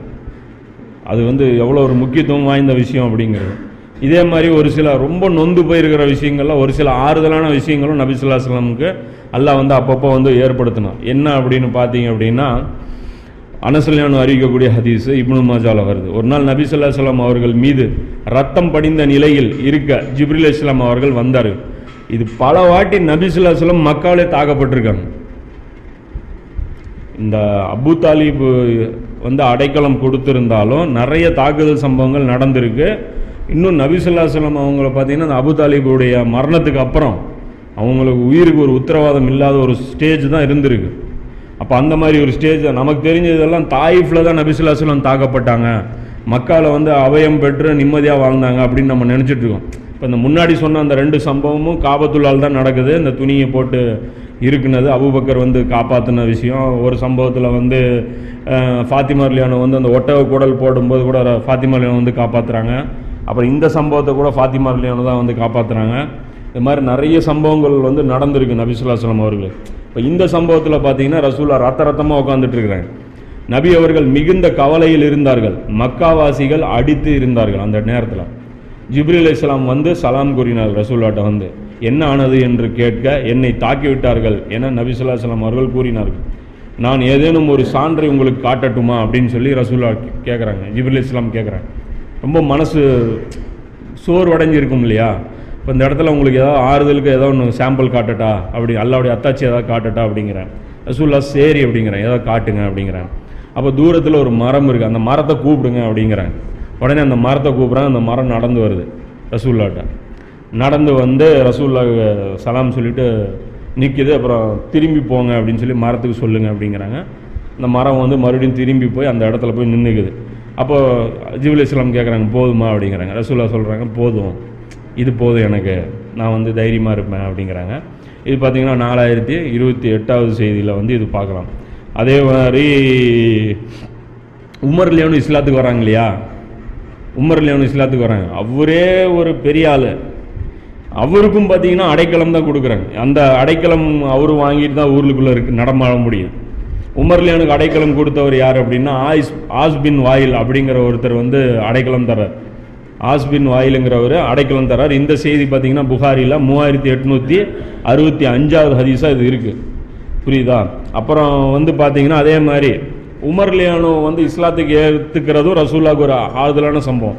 நபிசுல்லான்னு சொல்கிறாங்க இறைவா அபூ ஜஹில் அல்லது உமர் இருவரில் ஒருவரை யாரையாவது ஒருவரை யாருக்கு நீ அதிகம் நேசிக்கிறாயோ அவர் மூலம் இஸ்லாத்தை மேலோங்க செய்வாயாக என்று பிரார்த்தித்தார்கள். பிறகு உமர்லினோ அவர்கள் அல்லாவுக்கு விருப்பமானவராக இருந்தார்கள் அப்படின்னு சொல்லி அந்த சஹாபி வந்து அறிவிக்கிறாங்க. இந்த ஹதீஸ் பார்த்தீங்கன்னா திருமீதியில் மூவாயிரத்தி அறுநூற்றி எண்பத்தி ஒன்றாவது ஹதீஸா. இது நபிசுல்லா சொல்லம் துவா கேட்டு தான் உமர்லினோ வந்தாங்க. இப்போ இதில் இன்னொரு விஷயம் கவனிச்சிங்க அபூ ஜஹில் இஸ்லாத்தை ஏற்றுக்கிட்டா கேம் முடிஞ்சுது. நம்ம சொல்கிற இஸ்லாமா இருந்தால் நம்ம விளங்கி வச்சிருக்கிற இஸ்லாமா இருந்தால் அபு ஜஹில் மூலமாக இன்னொரு வேலை என்ன இருக்குது வேலை முடிஞ்சது இல்லை. அந்த இடத்துல சத்தியம் வந்தது அசத்தியம் அழிந்தது அசத் அங்கேயே அந்த ஆயத்து படிச்சிருவோம்.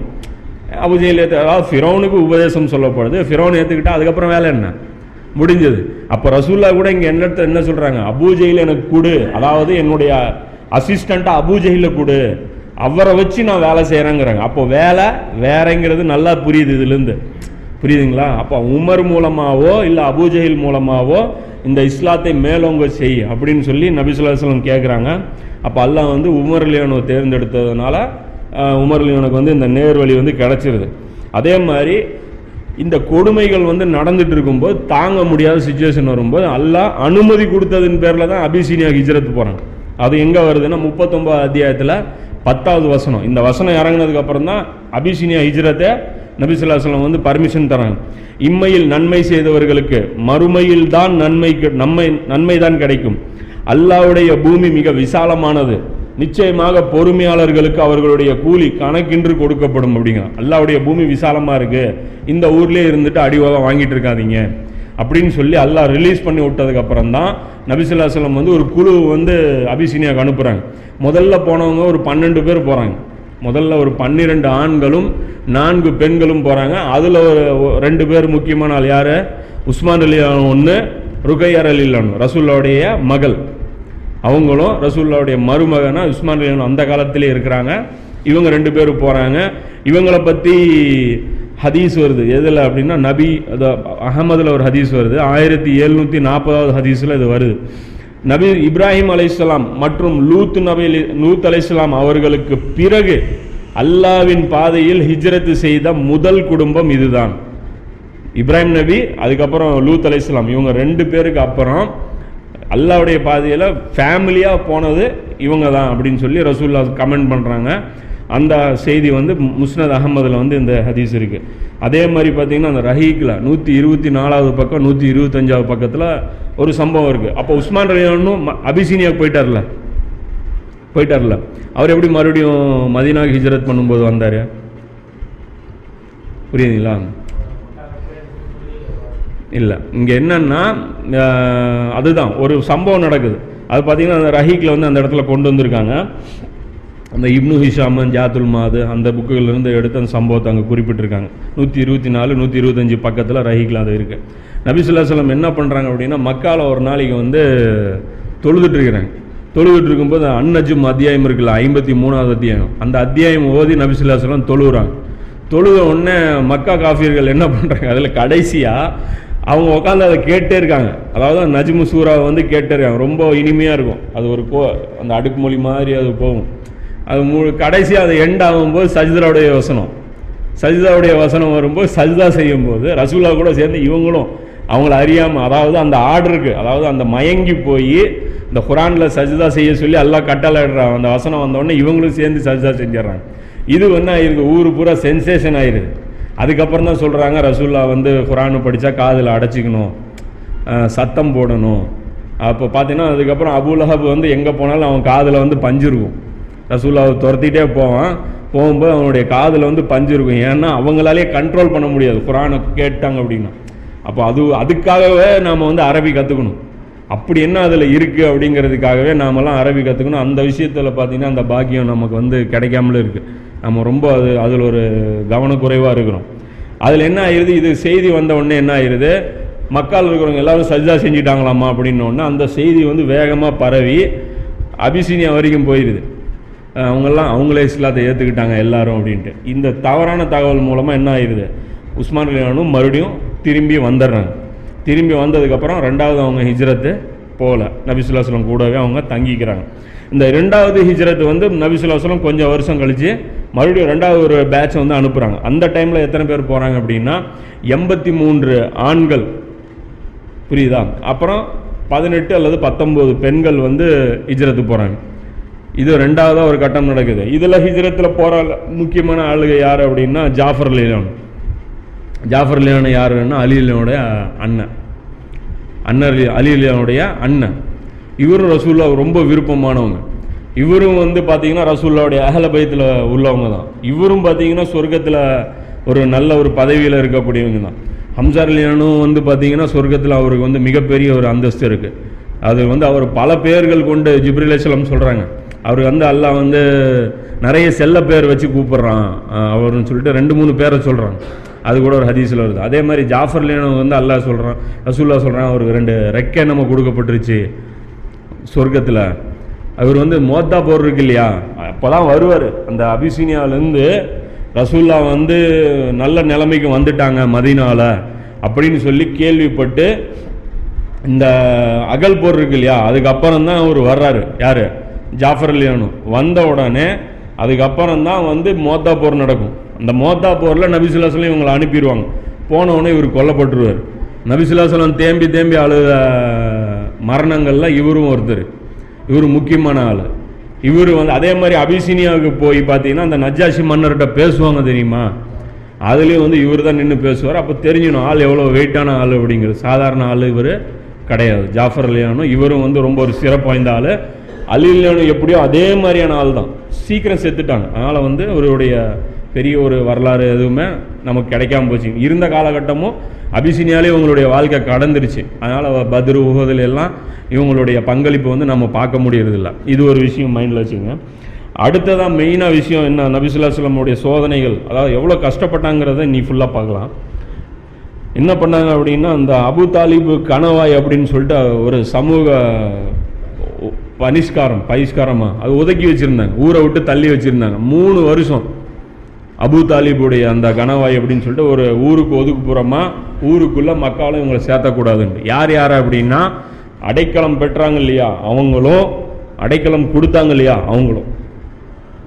அபு தாலிபும் சேர்த்தி தான் நீக்கப்படுறாரு. அதே மாதிரி குலத்தார் இருக்காங்க இல்லையா? அவங்களும் சேர்த்தி தான் நீக்கப்படுறாங்க. இந்த செய்தி பார்த்தேன் அப்படின்னா சைல் புகாரியில் மூவாயிரத்தி ஐம்பத்தி எட்டாவது ஹதீஸில் இந்த செய்தி வந்து வருது. ஹாஷிம் மற்றும் முத்தலிப் கிளையாரிடம் திருமணம் கொடுக்கல் வாங்கல் அவர்களுடன் அமர்வது பழகுவது வீட்டுக்கு செல்வது கூடாது என்று தீர்மானம் எழுதி காபாவில் தொங்க விடப்பட்டது. இத்தனை விஷயம் சொல்லி காபாவில் வந்து அவங்கள தொங்க விட்டாங்க. தொங்க விட்டதுக்கப்புறம் அல்ல என்ன பண்ணுறான் அப்படின்னா ஒரு சோதனைக்காக மக்காவுக்கே மொத்தமாக எல்லாம் என்ன பண்ணுறான் பஞ்சத்தை கொடுக்குறான்.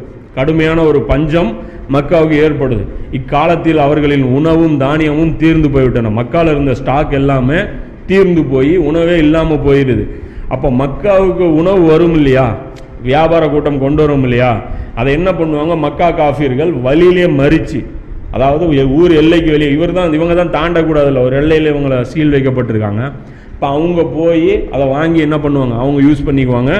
இவர்களை தடுத்து கொள்வார்கள். இவர்கள் உணவில்லாமல் இலைகளையும் தோல்களையும் சாப்பிட்டார்கள். இலைகளையும் தோல் இருக்குல்ல தோல் பழசு தோல் இருக்குல்ல அதை ஹீட் பண்ணி கொதிக்க வச்சு அதை சாப்பிட்றது. நபிசுல்லாஸ்லாமுடைய வாழ்க்கை வந்து மூணு வருஷம் இப்படி கலைஞ்சிருக்கு. இங்கே நல்ல விஷயம் புரிஞ்சுங்க. ரசூல்லாவுடைய அந்த முன்மாதிரி நமக்கு ரொம்ப இம்பார்ட்டண்ட்டு இங்கே ரசூல்லா வந்து இந்த புரட்சியை ஏற்படுத்தினது எதுலேயுமே அற்புதங்கள் ஒன்று கூட நிகழ கிடையாது. ஒன்று சிங்கிள் கூட கிடையாது. நடந்தது எல்லாமே அற்புதம் மனித முயற்சி எப்படி இருக்குமோ ஒரு மேனுவல் ஆப்ரேஷன் எப்படி இருக்குமோ அப்படி தான் அப்படி இல்லைன்னா இந்த இடத்துல உணவு கொடுக்கப்பட்டிருக்கும் வானத்திலிருந்து. அதுக்கு தகுதியான ஈமான் கொண்ட மக்கள் அவங்க. சாதாரண லேஸ்பட்ட ஆட்கள் கிடையாது.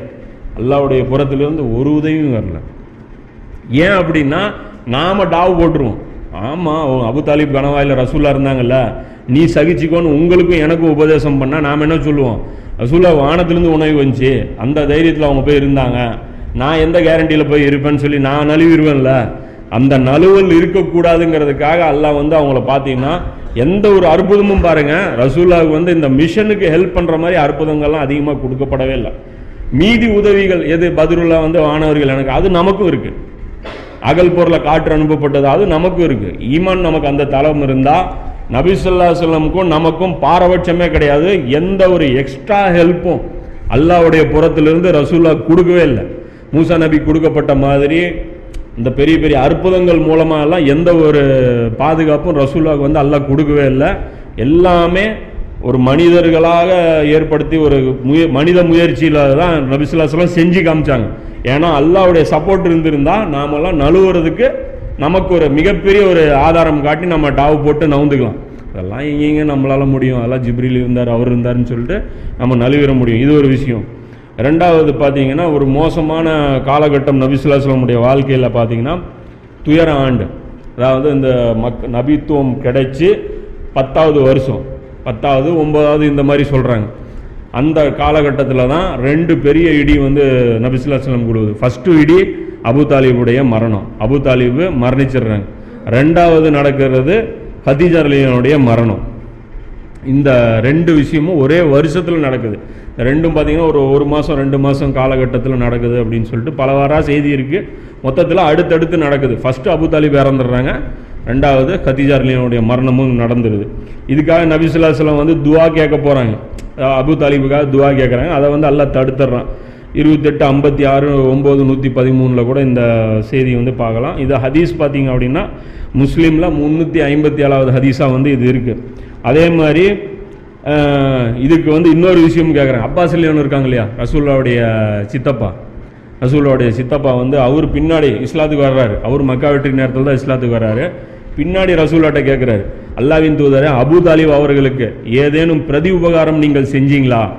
அவருக்கு ஏதாவது நீங்கள் அவங்களுடைய நன்றி கடன் ஏதாவது திருப்பி செலுத்துனீங்களா அப்படின்னு கேட்குறாங்க ஏனெனில் தங்களை அவர் பாதுகாப்பவராகவும் தங்களுக்காக எதிரிகளிடம் கோபப்படுபவராகவும் இருந்தாரே என்று கேட்டேன். அதற்கு நபிசுல்லாஸ்லாம் அவர்கள் நான் இல்லை என்று. நான் இல்லை என்றால் அவர் நரகத்தின் அடித்தட்டில் இருந்திருப்பார். இப்போதோ சிறிதளவு கணுக்கால் வரை நெருப்பில் போடப்படுவார் அப்படின்னு சொல்லி நபிசுல்லாஸ்லம் சொல்கிறாங்க இது முஸ்லீமில் முந்நூற்றி ஐம்பத்தி ஏழில் இருக்குது அதே மாதிரி முந்நூற்றி அறுபதாவது ஹதீஸில் கூட என்ன வருது அப்படின்னா முஸ்லீமில் மறுமை நாளில் நான் பரிந்துரை என் பரிந்துரை அவருக்கு பயனளிக்கலாம். கயாமத் நாளில் நான் அவருக்கு பரிந்துரை செய்வேன். அதனால் முழுதாக நெருப்பு தீண்டாமல் கணுக்காலாரை அவரை நெருப்பு தீண்டலாம் அப்படின்னு சொல்லி நபிசுல்லாஸ்லாம் சொல்கிறாங்க மிகப்பெரிய உபகாரம் இருக்குது அபு தாலிபுடைய. அதனுடைய ஒரு வெளிப்பாடு தான் நான் கூட சொன்னது. அலில் வந்து ரசூல்லா அந்த அளவுக்கு முக்கியத்துவம் கொடுத்தாங்க அப்படின்னா அதுக்கு காரணம் வந்து இவருடைய அதாவது ஒரு காஃபிராக இருக்கிறவருக்கே மறுமையில் நான் பரிந்துரை செய்வேன் அப்படிங்கிற அளவுக்கு இருந்தாங்கன்னா அவருடைய மகன் முஸ்லீமாக இருந்தால் அவருக்கு என்னவெல்லாம் பண்ண இருப்பாங்க. அப்போ அந்த ஒரு விஷயத்தையும் மைண்டில் வச்சுக்கணும். இது வந்து முஸ்லீமில் வரக்கூடிய செய்தி. ரெண்டாவது என்ன அப்படின்னா இதெல்லாம் முடிஞ்சிருச்சு. இந்த அபு தாலிபுடைய இந்த மரணத்திற்கு அப்புறம் இது வரைக்கும் ரசூல்லாவுடைய வாழ்க்கையே வேற. இதுக்கப்புறம் ரசூல்லாவுடைய வாழ்க்கையே வேற மாதிரி ஆயிடுச்சு. இப்போ இங்கே விஷயம் நம்ம இன்னொரு முக்கியமான விஷயம் வந்து நம்மளுடைய சமுதாயத்தில் பரவலாம் நம்ம தெரியாமல் வச்சுருக்கோம். நபிசுல்லாசலம் மக்காவிலிருந்து விரட்டப்பட்டாங்களா? சுயமாக வெளியேறினாங்களா விரட்டப்பட்டாங்க. குரானு எல்லாம் சொல்கிறான் இந்த ஊரில் வந்து உன்னை விரட்டிட்டாங்க. மறுபடியும் ரொம்ப நாளைக்கு இவங்க இங்கே இருக்க முடியாது. அப்படின்னு சொல்லி அல்லாஹ் சொல்கிறான் ஆனால் ஹிஜ்ரத்துங்க வந்து விரட்டப்படலையே. ஹிஜ்ரத்துடைய நம்ம வரலாறு ஹதீஸ்லாம் நம்ம பார்த்துருக்கோம். ஹிஜ்ரத்தில் எங்கேயாவது நபிசுல்லாஸ்லம் வந்து ஊரை விட்டு நீ வெளியே போன்னு சொல்லி துரத்துனாங்களா? இவராக தான் போகிறார் எல்லாரையும் அனுப்பி விட்டுட்டு அபுபக்கரை கூப்பிட்டுட்டு கடைசியாக இவராக தான் போகிறார் இன்னும் சொல்ல போனால் அவங்க போனவரை கூட சரி ஒரு தொந்தரவு போச்சு அப்படிங்கிற மாதிரி வந்து இவங்க விடலை. போய் மறுபடியும் இழுத்துட்டு வர்றது தான் இவங்க ட்ரை பண்ணுறாங்க யார்? மக்காவாசிகள் வந்து மறுபடியும் நபிசுல்லா சொல்லமுங்கள துரத்தி பிடிச்சி பரிசெல்லாம் கூட அறிவிச்சிருந்தாங்க. அவரை பிடிச்சி கூட்டிகிட்டு வாங்க உயிரோட அப்படின்னு சொல்லி பரிசெல்லாம் அறிவிச்சிருந்தாங்க. நூறு ஓட்டகம் இந்த மாதிரி கூட அறிவிச்சிருந்தாங்க அப்போ நபிசுல்லா சொல்லம் விரட்டப்பட்டாங்களா இல்லை போனாங்களா அப்படின்னு கேட்டால் ரெண்டுமே உண்மை. விரட்டப்பட்டதும் உண்மை. ஹிஜ்ரத்தில் நபிசுல்லா சொல்லம் அவர்களாக போனதும் உண்மை. எப்படி எப்படின்னா தாயிஃபுக்கு போகிறாங்க இல்லையா? அப்போ தான் ரசூலா விரட்டப்பட்டாங்க ஆக்சுவலாக ரசூலா சும்மா தாவா செய்கிறதுக்கு போகல நபிசுல்லா சொல்லம் தாயிஃபுக்கு போனது தாவா செய்கிறதுக்காக மட்டும் போல ஊரை விட்டு அவங்கள விரட்டிட்டாங்க. அவங்கள வந்து அந்த டைமில் விரட்டிட்டாங்க. அந்த டைமில் விரட்டப்பட்டாங்க. ஆனால் ஹிஜ்ரத்து போனது இவங்களாக போனது. இப்போ இங்கே டைமில் என்ன இது இந்த டிஃப்ரெண்ட் நிறைய பேருக்கு தெரியறதில்ல. கரெக்டாக புரிஞ்சுக்கணும். தாயிஃபுக்கு போனது தான் நபிசுல்லா செல்லம் விரட்டப்பட்டது அப்படிங்கிற. ஏன் அப்படின்னா இங்கே இருந்த அந்த அபயம் என்னாச்சு? வாபஸ் ஆயிடுச்சு யார்? அபு தாலிபுடைய அந்த அபயம் வந்து வாபஸ் ஆயிடுச்சு வேற ஒரு ஆள் முன் வரலாம் இப்போ இந்த ஆ?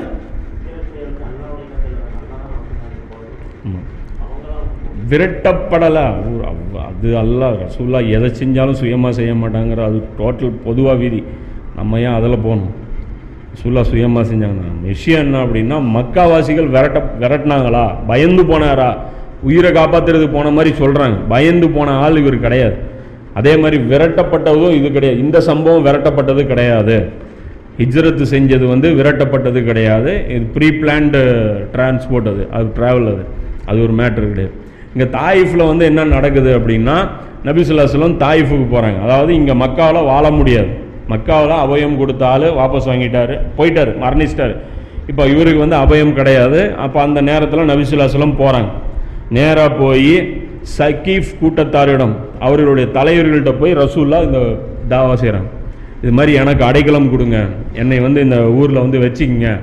எங்களை வந்து என்னை பாதுகாத்து ஹெல்ப் பண்ணுங்க அப்படின்னு சொல்லி ரசூல்லா போய் உதவி கேட்கறதுக்கு தான் போகிறாங்க உதவி கேட்க போகும்போது யார் யார்கிட்ட கேட்குறாங்கன்னா அப்துல் யாலில் அப்படிங்கிற ஒருத்தன் மூன்று பெரிய கிளையுடைய தலைவர்கள் இவங்க.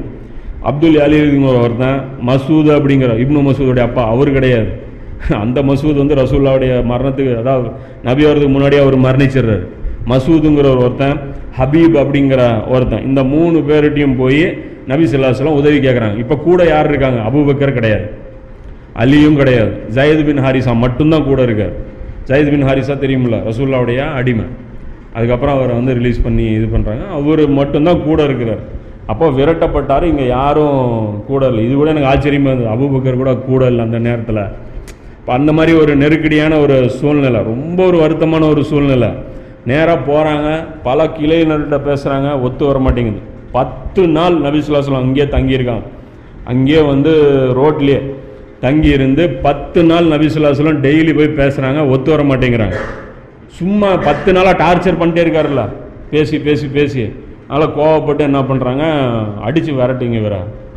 அப்படின்னு சொல்லி இவரை வந்து அடித்து விரட்டுறாங்க.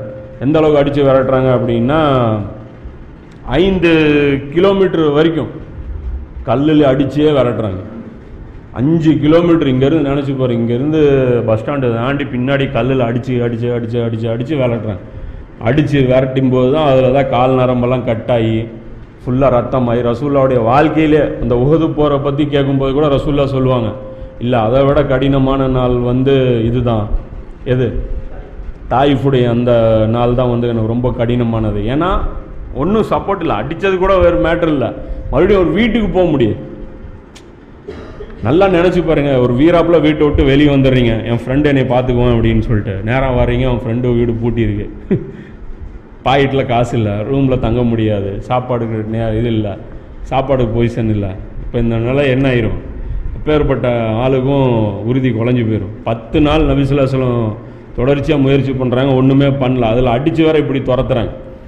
அந்த நேரத்தில் தான் நபிசுல்லா சொல்லம் போய் ஒரு கற்கள் நிறைந்த ஒரு பகுதியில் போய் நபிசுல்லா சொல்லம் உட்காந்துக்கிறாங்க அந்த நேரத்தில் தான் குரானை வந்து தொழுவும் போது தான் ஜின்கள் அந்த வழியாக கலந்து போகிறாங்க அப்போ அந்த ஜின்கள் கூட வந்து கேட்குறாங்க ஆச்சரியமான ஒரு குரானை நாங்கள் கேட்டோம்.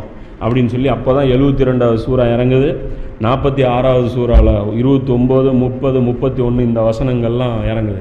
இப்போ இந்த இடத்துல நபிசுல்லா சொல்லம் ரொம்ப சோர்ந்து போய் அந்த இடத்துல உட்காந்துக்கிறாங்க கல்லில் ரத்தம் வந்து அதாவது இந்த இந்த ரபியா அப்படிங்கிற ஒருத்தருடைய தோட்டத்துக்கு வெளியே போய் நபிசுல்லா சொல்லம் உட்காந்துக்கிறாங்க பசி ரொம்ப அதிகமாக இருக்குது சாப்பிட்டு ரொம்ப நாள் ஆச்சு அப்படின்னு சொல்லிட்டு உட்காந்துக்கிறாங்க அந்த நேரத்தில் ஒருத்தர் வராரு. அப்போ அவர் வெளியவே இருக்கிறதுனால என்ன பண்ணுறாங்க சரிப்பா அவர் வெளியே தான் இருக்கிறாரு. அவருக்கு போய் ஒரு பாலாவது கொடுங்க அப்படிங்கிறார். ஒரு ஆள் அடிமை எடுத்துகிட்டு வர்றார். அந்த ஆள் யார் அப்படின்னா அவர் வந்து ஒரு கிறிஸ்தவர் வெளியூருக்காரர். அவர் வந்து அவர்கிட்ட கேட்கும்போது உடனே பிஸ்மில்லா சொல்லி ரசூலா சாப்பிட்றாங்க.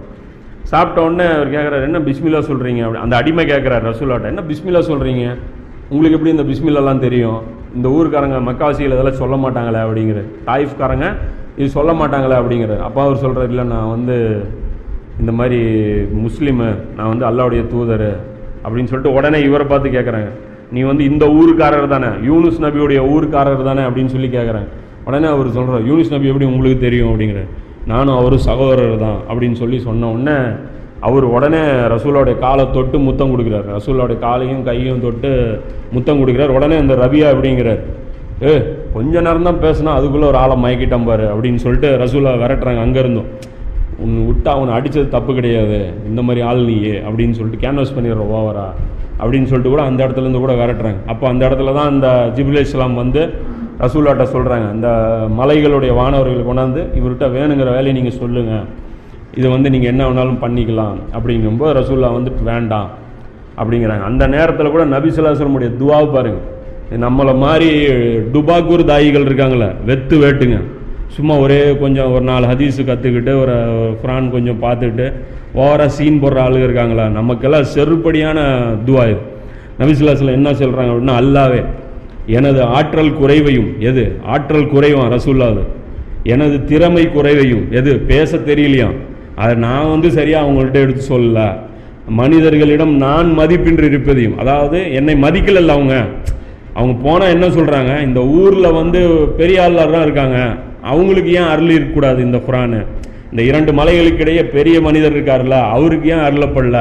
உன்னைக்கு ஏன் அருளப்பட்டதுன்னு கேட்குறாங்க அது யாரோடைய குறைவான் மதிப்பு மிக்க மனிதரா? அல்லாஹ் இவரை ஆக்காதது குறைவு இல்லை நான் ஒரு வேலைக்கு ஆகாதவனா இருக்கிறேன் அப்படின்னு சொல்லி நபிசுல்லாஸ்லம் எப்படி தான் மேலே அந்த இது போடுறாங்க. நாம் என்ன பண்ணுறோம் ஒரு ஆள்கிட்ட சொன்னோன்னே அவன் ஏற்றுக்கலன்னு நமக்கு கோவம் வரும் நேற்று கூட பேசுனா அவன் பார்த்தா ஏற்றுக்க மாட்டேங்கிறான். கோவம் வருது.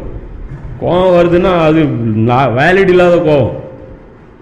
உன்னிடமே முறையிடுகிறேன் ரசூலா சொல்கிறேன் என்னுடைய நான் மதிப்பில்லாமல் இந்த மாதிரி இருக்கிறது. உன்னிடமே நான் முறையிடுகிறேன். என் மீது உனக்கு கோபம் இல்லை என்றால் நான் இதை பொருட்படுத்த மாட்டேன் அப்படிங்கிறேன் நான் நீ என்ன மேலே கோபப்படாமல் இருந்தீங்கன்னா எனக்கு போதும் அப்படிங்கிறேன் உனது அதிருப்தி என் மீது இறங்குவதில் இருந்தும் உனது கோபம் என் மீது இறங்குவதில் இருந்தும் நான் பாதுகாவல் தேடுகிறேன். நான் இந்த மாதிரி அறகுறையாக வேலை செஞ்சதுனால என்னைக்கு நீ கோவப்பட்டுக்காத உனக்கு என்னடா என்னடா இவன் இவனை போய் அனுப்பிட்டோமே? அப்படிக்கு நீ நினச்சிடாத அப்படிங்கிறாங்க. அல்லாவே பாவத்திலிருந்து தப்பிப்பதும் நன்மை செய்ய ஆற்றல் பெறுவதும் உனது அருள் இல்லாமல் முடியாது. சொல்கிறாங்க தன் நன்மை செய்கிறதும் பாவத்திலிருந்து தப்பிக்கிறதும் உன்னுடைய சக்தி இல்லைன்னா முடியாது அப்படின்னு சொல்லி நபிசுல்லா சொல்லம் சொல்கிறாங்க இது வந்து மு முக்கியமான துவா. இது வந்து எதில் இருக்குன்னா ரஹீக்கில் இருக்குது நூற்றி அறுபத்தஞ்சாவது பக்கத்துலேயும் நூற்றி அறுபத்தாறாவது பக்கத்துலேயும். இந்த இடத்துல பாருங்கள் தாவா செஞ்சு ஏற்றுக்கல அப்படின்னா நம்ம கோபம் படவே கூடாது. நம்மகிட்ட இருக்க நம்ம ஜமாத்தில் இருக்கிற சகோதரர்கள்ட்ட மிக முக்கியமான கோளாறு வந்து இதுதான்.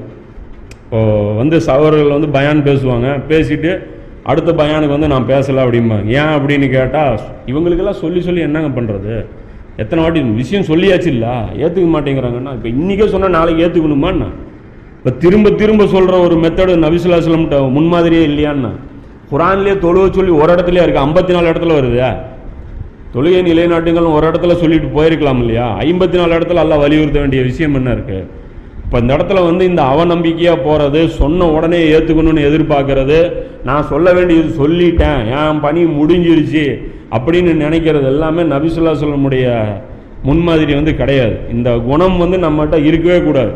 நம்ம ஒரு தாய் வந்து தனக்கு பிரச்சாரம் பண்ணுற ஒரு கீழே இருக்கிறவங்க மேலே நம்ம கோவப்படுறது நியாயமே கிடையாது. அப்படி இருந்தால் நபிசுல்லாஸ்லம் இந்த இடத்துல அவங்கள அழிச்சிருப்பாங்க. அந்த இடத்துல நபிசுல்லாஸ்லம் என்ன பண்ணாங்க? ஒன்றுமே பண்ணல. பத்து நாள் பேர் ரசூல்லா பேசி கூட அவங்க கோவப்படல. அப்போ தாய் வந்து எப்படி இருந்துக்கணுங்கிறது இது ஒரு மிக முக்கியமான ஒரு சம்பவம். இந்த ஜிப்ரில் அலி இஸ்லாம் வந்து இது பண்ணுறாங்க இல்லையா? அந்த இது வேணுமா? அந்த மலக்குகளுடைய உதவியை வச்சு இவங்களை அழிக்கிறீங்களான்னு கேட்குறாங்க இல்லையா? அந்த சம்பவம் வந்து புகாரில் மூவாயிரத்தி இரநூத்தி முப்பத்தி ஒன்றாவது ஹதீஸா புகாரில் வருது. அதே மாதிரி இந்த நேரத்தில் தான் நபிசுல்லாஸ்லம் அவங்களுக்கு விரலில் ஒரு ரத்தம் கூட படுது சுண்டு விரலில். பட்டிருக்கும்போது அந்த விரலை பார்த்துட்டு ஒரு கவிதை கூட நபிசுல்லாஸ்லம் அவர் கவிதையே தெரியாது அதை படிப்பாங்க அதே ஒரு அழகாக இருக்கும்.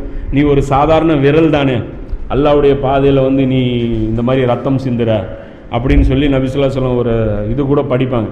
அதுவும் வந்து புகாரியில் பார்த்தீங்கன்னா ரெண்டாயிரத்தி எட்நூற்றி ரெண்டாவது ஹதீஸாக பார்த்தீங்கன்னா அது ஒரு இருக்கும். இதுக்கு அப்புறம் என்ன நடக்குது அப்படின்னா இதுக்கு அப்புறம் தான் ஒரு மாற்றமே நடக்குது. நபிசுல்லா சொல்லமுடைய வாழ்க்கை ரெண்டாக பிரிக்கணும் அப்படின்னா மதினாவில் வச்சு கரெக்டாக பிண்டி பிரிக்கக்கூடாது. ஆக்சுவலாக பிரித்தோம் அப்படின்னா இது வரைக்கும் இருந்த ரசூல்லா வேற. இது வரைக்கும் இருந்த ரசூல்லா எல்லா இறை தூதர்களும் எப்படி இருந்தாங்க? அது மாதிரி. ஆதம் நபி நூ நபி ஈசா நபி மூசா நபி இருக்கிற வரைக்கும் எப்படி இருந்தாங்களோ அது வரைக்கும் இந்த இது வரைக்கும் இருந்த முகமது சல்லா செல்லம் அவங்க வேற. தாயிஃபுக்கு அப்புறம் வர்றாங்கல்ல அது மாதிரி உலகத்தில் வேற எந்த நபி மாதிரி இந்த முன்மாதிரி பார்க்கவே முடியாது. இது வரைக்கும் பார்த்தோன்னா எல்லா நபிமார்களும் பிரச்சாரம் பண்ணாங்க. எல்லா நபிமார்களும் ஏச்சு பேச்சு வாங்கினாங்க. எல்லா நபிமார்களும் மறுக்கப்பட்டாங்க நிராகரிக்கப்பட்டாங்க அடி உதவி வாங்கினாங்க ரத்தம் சிந்தினாங்க. இது வரைக்கும் காமனான விஷயம். இதுக்கப்புறம் தான் சூப்பர் ஹீரோவாக இவர் மாறுறாரு. தாயிஃபுக்கு அப்புறம் தான் அதுவும் எப்போ மாறுறாரு அப்படின்னா ஒரு ஆயத்து இறங்குது அப்போ தான் அல்லாஹ் வந்து அந்த ஆயத்தை வந்து நோட் பண்ணாமல் விட்டேன். அந்த ஆயத்து வந்து அந்த டைமில் வந்து எல்லாம் இறக்குறான். இறங்கி எல்லாம் சொல்கிறான் இவங்க உன்னை அடிச்சிட்டாங்க. இவங்களை வந்து நான் சும்மா விட மாட்டேன். இவங்க கண்டிப்பாக ஓடுவாங்க அப்படின்னு சொல்லி எல்லாம் சொல்கிறான் அப்போ ரசூலாவுக்கு தெம்பு வந்துடுது அதாவது இவர் கேட்டிருக்காருல்ல யாரு? கப்பாபு அல்லாவுடைய உதவி கேளுங்க அல்லாவுடைய உதவி கேளுங்க அப்படிங்கிறாருல ரசூலா கோவப்படுறாங்கல்ல அர்ஜென்ட் பண்ணாதீங்க. ரெண்டாக ரெண்டா பொறுக்கிற அறுக்கிற வரைக்கும் அவங்க வெயிட் பண்ணாங்க. ரம்பத்தால் சீ சீப்புகளால் சீவுற வரைக்கும்ன்ட்டு அந்த உதவி வந்து வந்துருச்சு. நபிசுல்லாஸ்லம் அந்த ஆயத்தை இறங்கின உடனே அந்த உதவி வந்துருச்சு. இப்போ இந்த இடத்துல வந்து நபிசுல்லாஸ்லம் வந்து என்ன பண்ணுறாங்க இப்போ மக்கால் வந்து மறுபடியும் அந்த தாயிஃப்லேருந்து போய் ஹீரா குகையில் போய் தங்கிட்டாங்க. மக்காவுக்கு உள்ளே போக முடியாது. ஹீரா குகையில் போய் உட்காருவாங்கல்ல ஆரம்பத்தில்? அந்த ஹீரா குகையில் போய் நபிசுல்லாஸ்லம் போய் உட்காந்துட்டாங்க. அப்போ அந்த இடத்துல வந்து சாலிம் இவர் இருக்கார் இல்லையா? ஜயத் அலிலானு ஜயத் அலி வந்து ரசூல்லா பார்த்து கேட்குறாங்க ஏங்க மக்காவுக்கு வெளியே வந்து முகாம் போட்டிங்க வேறு ஊர் எங்கேயாவது போகலாம். மக்காவில் நம்ம நின்றுட்டுருக்குறோம் இங்கே குறைசிகள் உங்களை மக்காவில் இருந்து வெளியேற்றி இருக்கும் நிலையில் இதுதான் பாயிண்ட்டு மக்காலிருந்து வெளியே துரத்தியாச்சு ரசுல்லா. வெளியேற்றப்பட்டிருக்கும் நிலையில் நீங்கள் இப்பொழுது எப்படி அங்கு செல்ல முடியும்? எப்படி நீங்கள் மறுபடியும் அந்த ஊருக்குள்ளே போக முடியும்? இப்போதான் வெளியேற்றிட்டாங்களே அப்படின்னு சொல்லி அவர் கேட்குறாரு அதற்கு ஜைதே நீங்கள் பார்க்கும் இந்த துன்பங்களுக்கு ஒரு முடிவையும் நல்ல மகிழ்ச்சி தரும் மாற்றத்தையும் நிச்சயமாக அல்லாஹ் ஏற்படுத்தி விட்டான் இந்த துன்பங்களை எல்லாம் முடிச்சு வச்சிட்டான். இதுக்கப்புறம் நமக்கு துன்பங்கிறது கிடையாது. ரசூல்லா சொல்கிறாங்க இந்த ஸ்டேஜ் தாண்டிட்டோம்.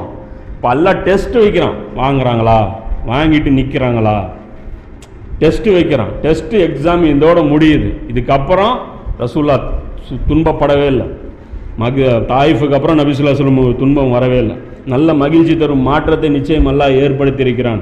நிச்சயமாக அல்லாஹ் அவனது மார்க்கத்திற்கு உதவி செய்வான் அவனது நபிக்கும் வெற்றியை தருவான் அப்படின்னு சொல்லி நபிசுல்லா சொல்லம் ஒரு நற்செய்தி சொல்கிறாங்க அந்த வசனம் ஒன்று நோட் பண்ண மாட்டோம் அது இதில் இருக்குது ரஹீக்கில் கூட அதை நோட் பண்ணி வச்சுருக்காங்க. இந்த இடத்துல இப்போ ஹீராவில் வந்ததுக்கப்புறம் ரசூல்லா என்ன பண்ணுறாங்க தூது அனுப்புகிறாங்க மக்கால் இருக்கக்கூடிய ஆட்கள்கிட்ட மறுபடியும் யாராவது அடைக்கலம் தராங்களா? அதாவது அபு தலீப் செஞ்ச அந்த வேலையை வேற யாராவது மறுபடியும் செய்கிறாங்களா அப்படின்னு சொல்லி ரசூலா இந்த வாட்டி பர்டிகுலராக ஆளை நோக்கி அனுப்புகிறாங்க ஃபர்ஸ்ட் ஒரு ஆள்கிட்ட அனுப்புகிறாங்க அக்னஸ் இப்னு ஷுரைக் அப்படிங்கிற ஒருத்தர்கிட்ட நபிசுல்லாஸ்லாம் உதவிக்கு அனுப்புகிறாங்க அவர் என்ன சொல்கிறாரு இல்லை என்னுடைய குலத்தார் வந்து என் மேலே வந்து கோவப்பட்டுக்குவாங்க. நான் வந்து ரெஸ்பான்சிபிள் எடுத்துக்க முடியாது அப்படின்னு சொல்லி அவர் வந்து என்ன பண்ணுறாரு மறுத்துறாரு. ரெண்டாவது வந்து சுஹைல் இப்னு அம்ரு அப்படின்னு சொல்லி அவர்கிட்ட வந்து நபி அனுப்புகிறாங்க அவர் என்ன பண்ணுறாரு அவரும் மறுத்துறார். இல்லை இன்னும் குளத்தார் வந்து நான் சமாளிக்க முடியாது. இந்த முகமது வந்து நீ மறுபடியும் அடைக்கலம் கொடுத்துட்டேன்னு பிரச்சனை வந்துடும் அப்படிங்கிறாங்க. திரு மறுபடியும் என்ன பண்ணுறாங்க ரசூல்லா அவர் திரும்பி திரும்பி வராரு. யார்? ஜயத் இப்னு ஹரிசா வந்து போயிட்டு போயிட்டு இல்லைங்க இவங்களும் கை விரிச்சிட்டாங்க அவங்களும் கை விரிச்சிட்டாங்க அப்படிங்கிறாங்க. மறுபடியும் ஒரு மூணாவது ஆள் வந்து முத்தீம் இப்னு அதி அப்படிங்கிற ஒருத்தர்கிட்ட போய் நபிசுல்லாஸ்லாம் அனுப்பிடுறாங்க அனுப்பின உடனே அவர் என்ன பண்ணுறாரு முகம்மதுக்கா? நான் கொடுக்குறேன் அப்படின்றேன் அவருக்கு தானே நாம் கொடுத்துடலாம் ஒன்றும் பிரச்சனை இல்லை அப்படின்னு சொல்லிட்டு சொல்லிட்டு என்ன பண்ணுறாரு உடனே அவருடைய மகன்கள் நிறைய மகன்கள் அவருக்கு. பத்துக்கு மேற்பட்டது இருந்ததுன்னு சொல்கிறாங்க நிறைய மகன்கள். எல்லாருக்குமே போர் கவசம் கொடுத்து நபிசுல்லாஸ்லாம் அப்படியே ரவுண்ட் அப் பண்ணி இல்லைன்னா போட்டுருவாங்க. நல்லா தெரிஞ்சுங்க.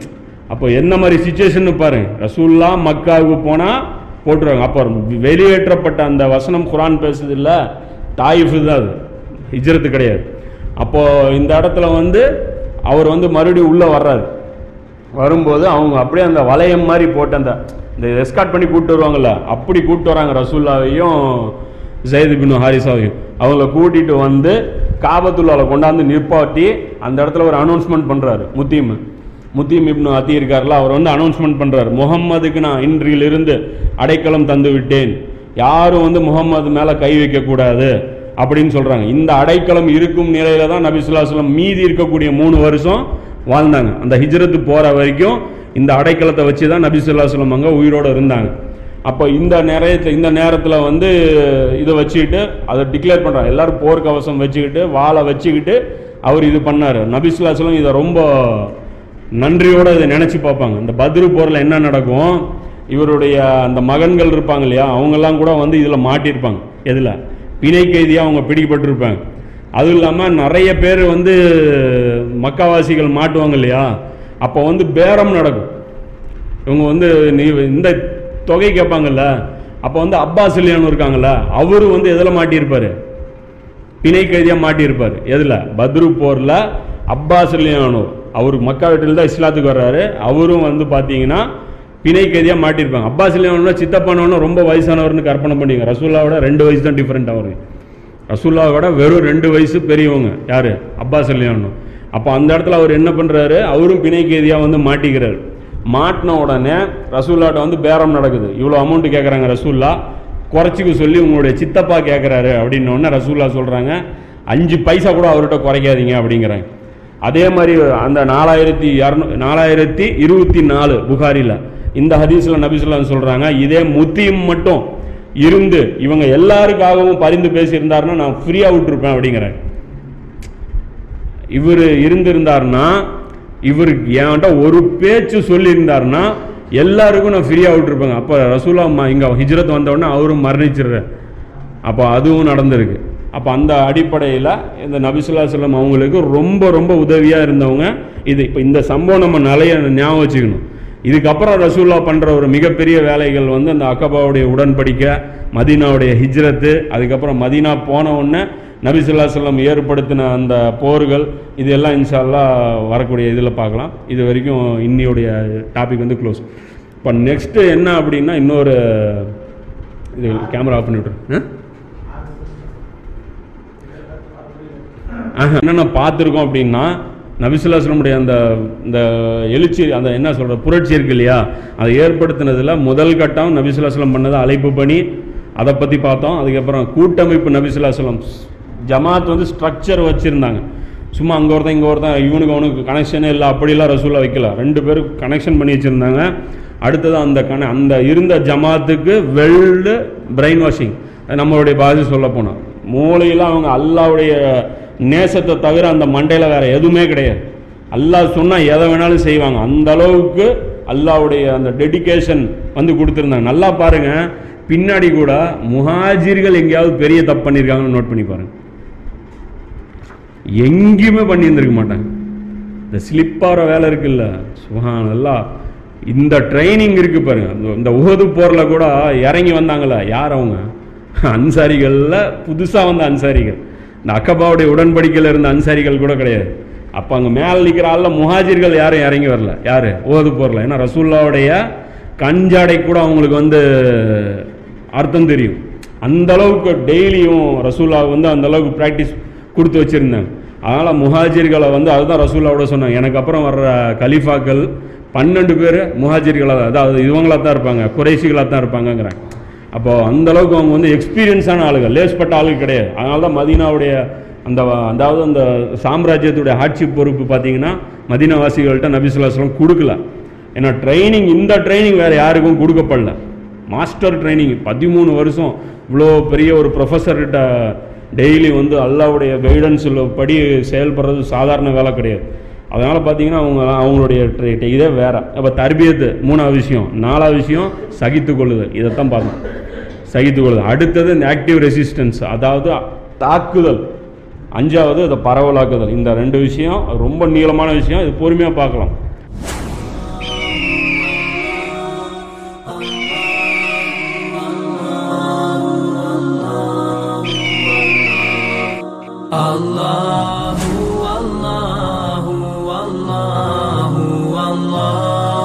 الله